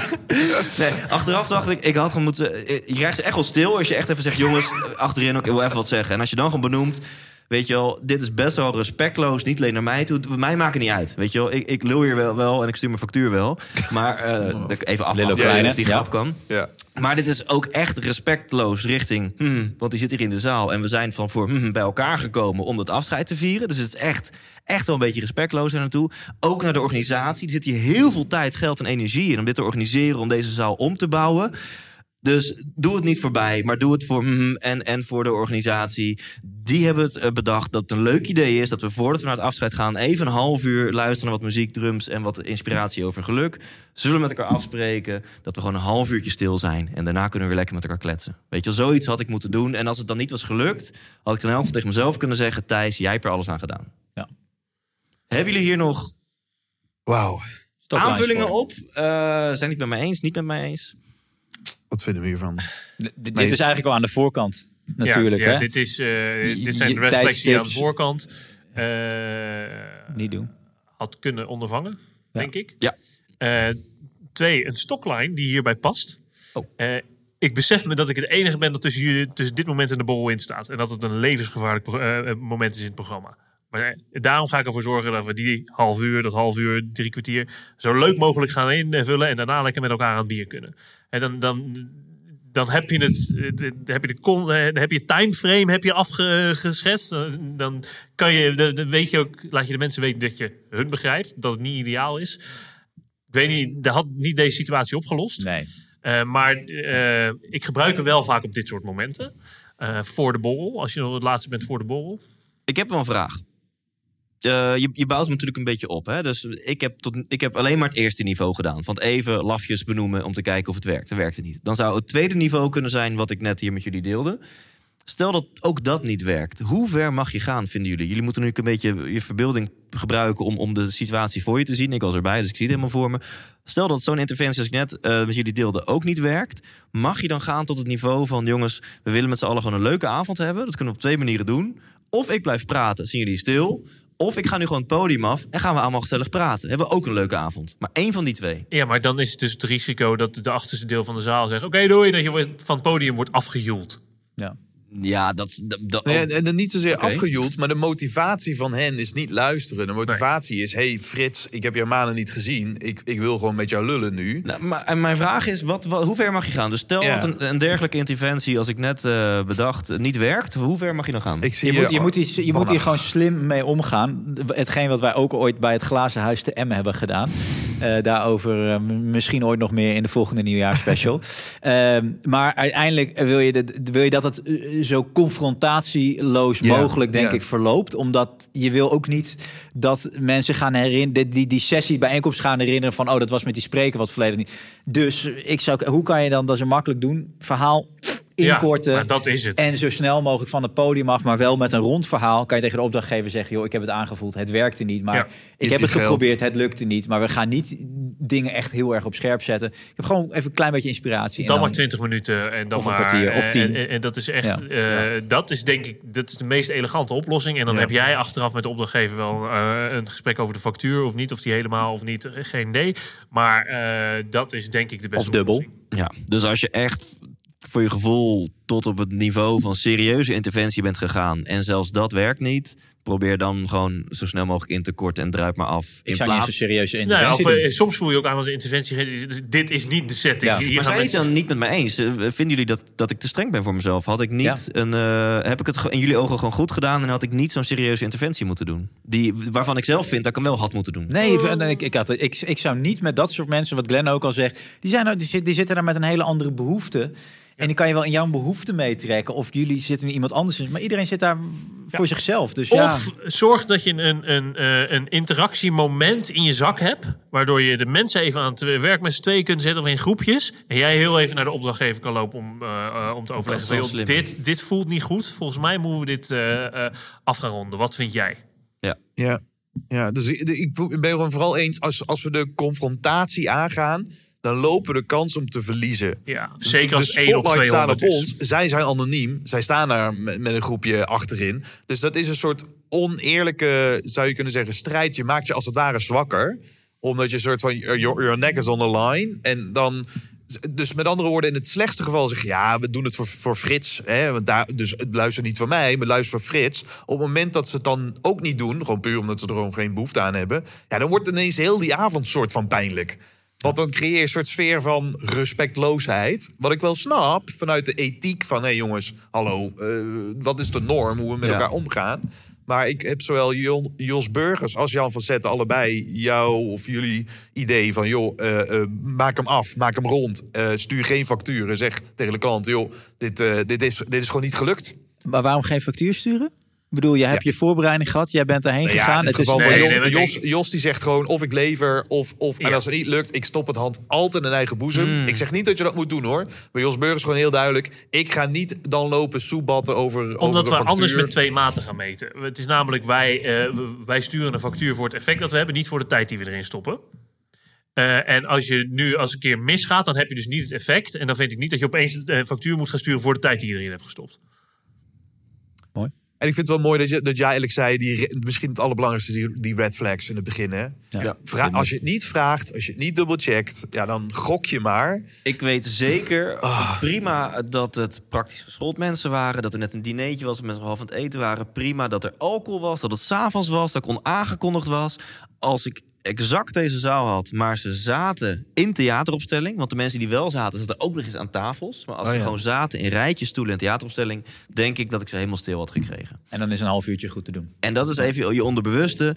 Je onderbewuste die heeft associaties en staan... wat jij ook heel mooi zei, Sydney, als je staat... en zeker met alcohol erbij...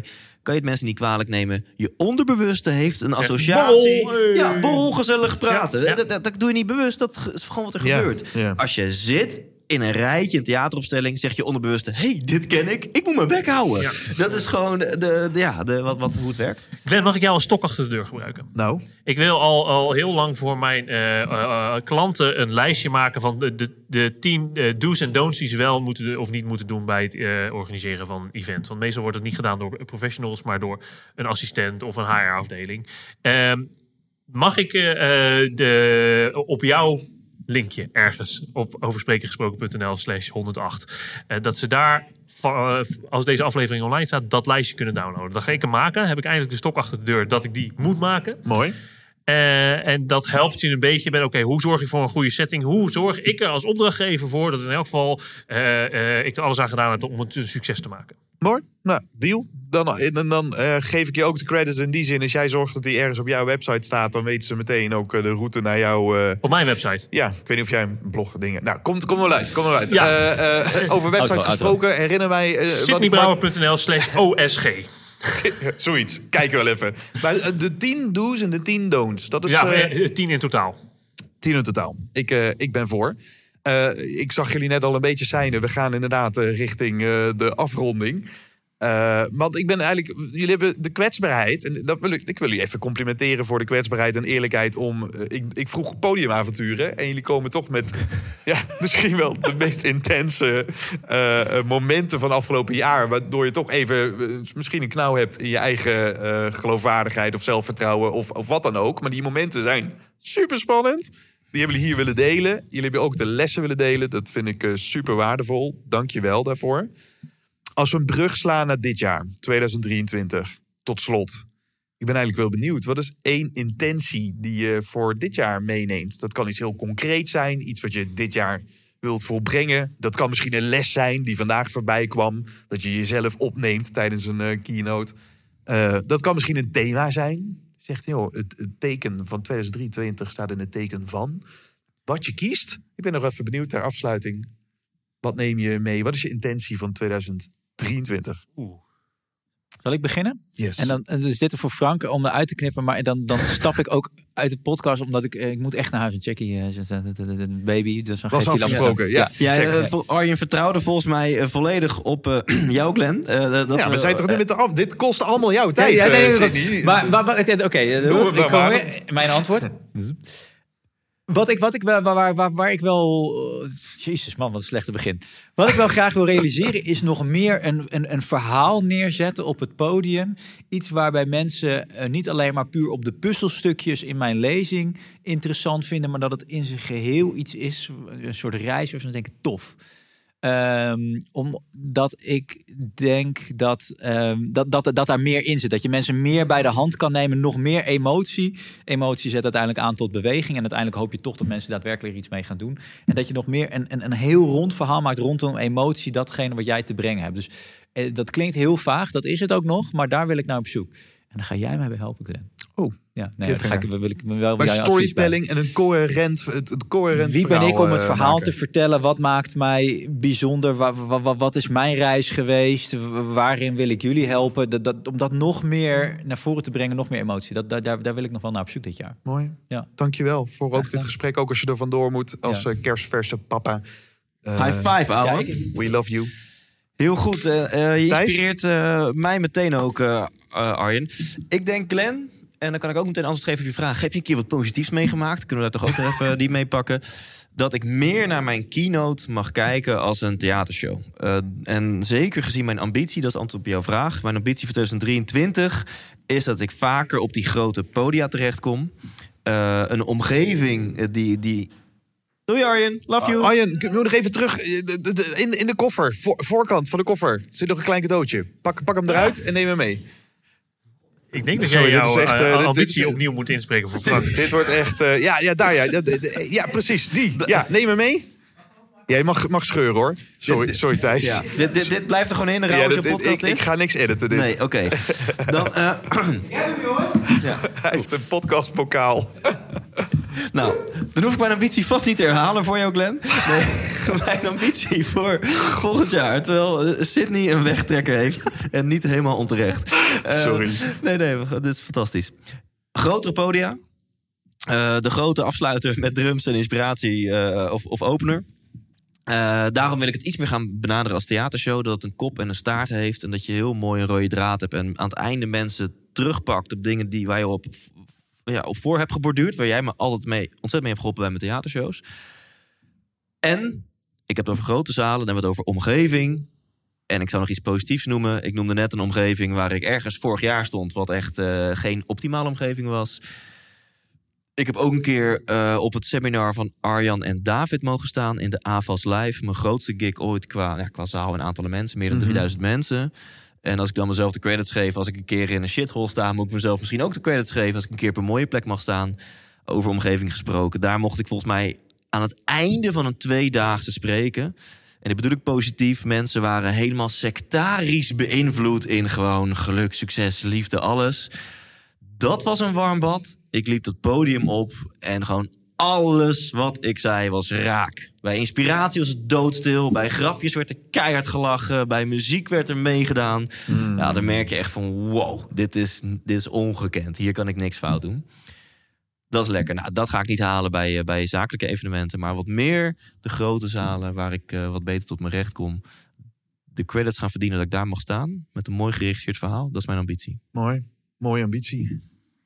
Ik ga een hele nieuwe keynote maken. Jij gaat een hele nieuwe keynote maken. Ja, ik weet nog niet het onderwerp. Ik heb een paar ideeën in mijn hoofd. Maar er komt in dit jaar een nieuwe keynote van mij. Ook een nieuw boek? Of dat ben ik mee aan het experimenteren. Weet nog niet. Dus misschien eerst de keynote dan een boek. Misschien eerst een boek dan een keynote. Of whatever. Maar je bent weer content aan het maken. Ja, dat gaat wel. Misschien tot slot. Voor de luisteraar vindt dat natuurlijk altijd waanzinnig interessant. Hoe kom je dan tot content? Waar begin jij? Je zegt tegen jezelf, ik ga een nieuwe keynote maken. En dan? Wat doe je dan? Ja, dus uiteindelijk een onderwerp kiezen. Hè, dat één. Als het gaat om boeken, dan moet je niet dan kan ik niemand aanraden om mijn aanpak te volgen. Want dat is een titel kiezen en vervolgens de rest in moeten gaan vullen. Dan kan ik je veel meer Jos Burgers aanpakken. Hè. Die maakt 2 jaar lang, verzamelt hij alles in archieven en documentmapjes. En dan hoeft hij alleen maar in te vullen. Ja. Alleen ik begin met een titel en moet vervolgens alles aan elkaar gaan rijgen. En dat is echt een struggle. Zou ik niet doen. Maar voor mij werkt het. En dat is denk ik ook hoe de keynote. Dus ik kies een titel of ik kies een onderwerp, ik kies een titel erbij en dan ga ik zoeken wat erbij moet. Mooi.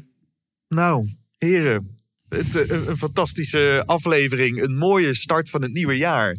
En ik wil ook de luisteraar heel erg bedanken voor het luisteren. En ook vragen om een eigen intentie uit te spreken. En toch, een goede voornemen is cliché. En toch vind ik het goed voornemen is niet per se een intentie.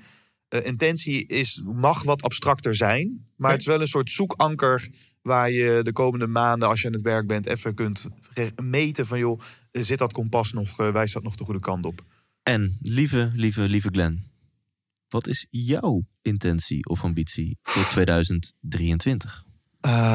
Nou, ik heb er meerdere. Maar zakelijk gezien ben ik vanaf 1 januari in een nieuwe rol gestapt, namelijk Dat klinkt heel duur. De head of consultancy. En ik kan je vertellen, dat is ook duur. Ja. Ja. Ja. Is dat duur? Dat is duur. Bij Frank & Coffee. Dus ik ga iets minder uitvoer doen. Iets minder voor de groep. Alhoewel ik dat nog wekelijks blijf doen. Maar ik mag nu vooral verantwoordelijkheid pakken voor de groei en ontwikkeling van onze toptrainers binnen de Benelux. Dus dat is een hele grote nieuwe uitdaging. Dat wat ik jaren heb staan prediken, mag ik nu zelf gaan toepassen. Dus daar heb ik heel veel zin in. Applaus voor Glenn. Applaus voor. Het klonk als een opstapeling van allereerst zakelijk is dat mijn doel, maar dat was het punt. Ja, dus als het gaat over nu de intentie die ik deel, dan laten we dat goed doen. Dan, lekker. Ja, hebben een mooi jaar. Heren, dank jullie wel. Dank je wel. Jij ook bedankt. Hey lieve luisteraar, gefeliciteerd. Je hebt de hele aflevering afgeluisterd. Dat verdient een klein cadeautje. Ga naar www.desprekersregisseur.nl en klik dan op de knop Academy. Want daar vind je de 9 beste lessen van 2 jaar over spreken gesproken. Kun je je gratis voor aanmelden voor de Online Sprekers Academy. Zodat ook jij leert praten met resultaten. Tot slot wil ik de gast van deze aflevering heel erg bedanken. Vond je het ook een gave aflevering? Laat het dan weten. Zet een comment of stuur een berichtje via LinkedIn. En ik zou het vooral heel erg gaaf vinden als je een review wilt achterlaten op je favoriete podcast-app. Zodat deze podcast ook vindbaar is voor iedereen die korte wetten wilt maken met plankenkoorts en wilt spreken met meer impact. Bedankt voor het luisteren en tot de volgende aflevering.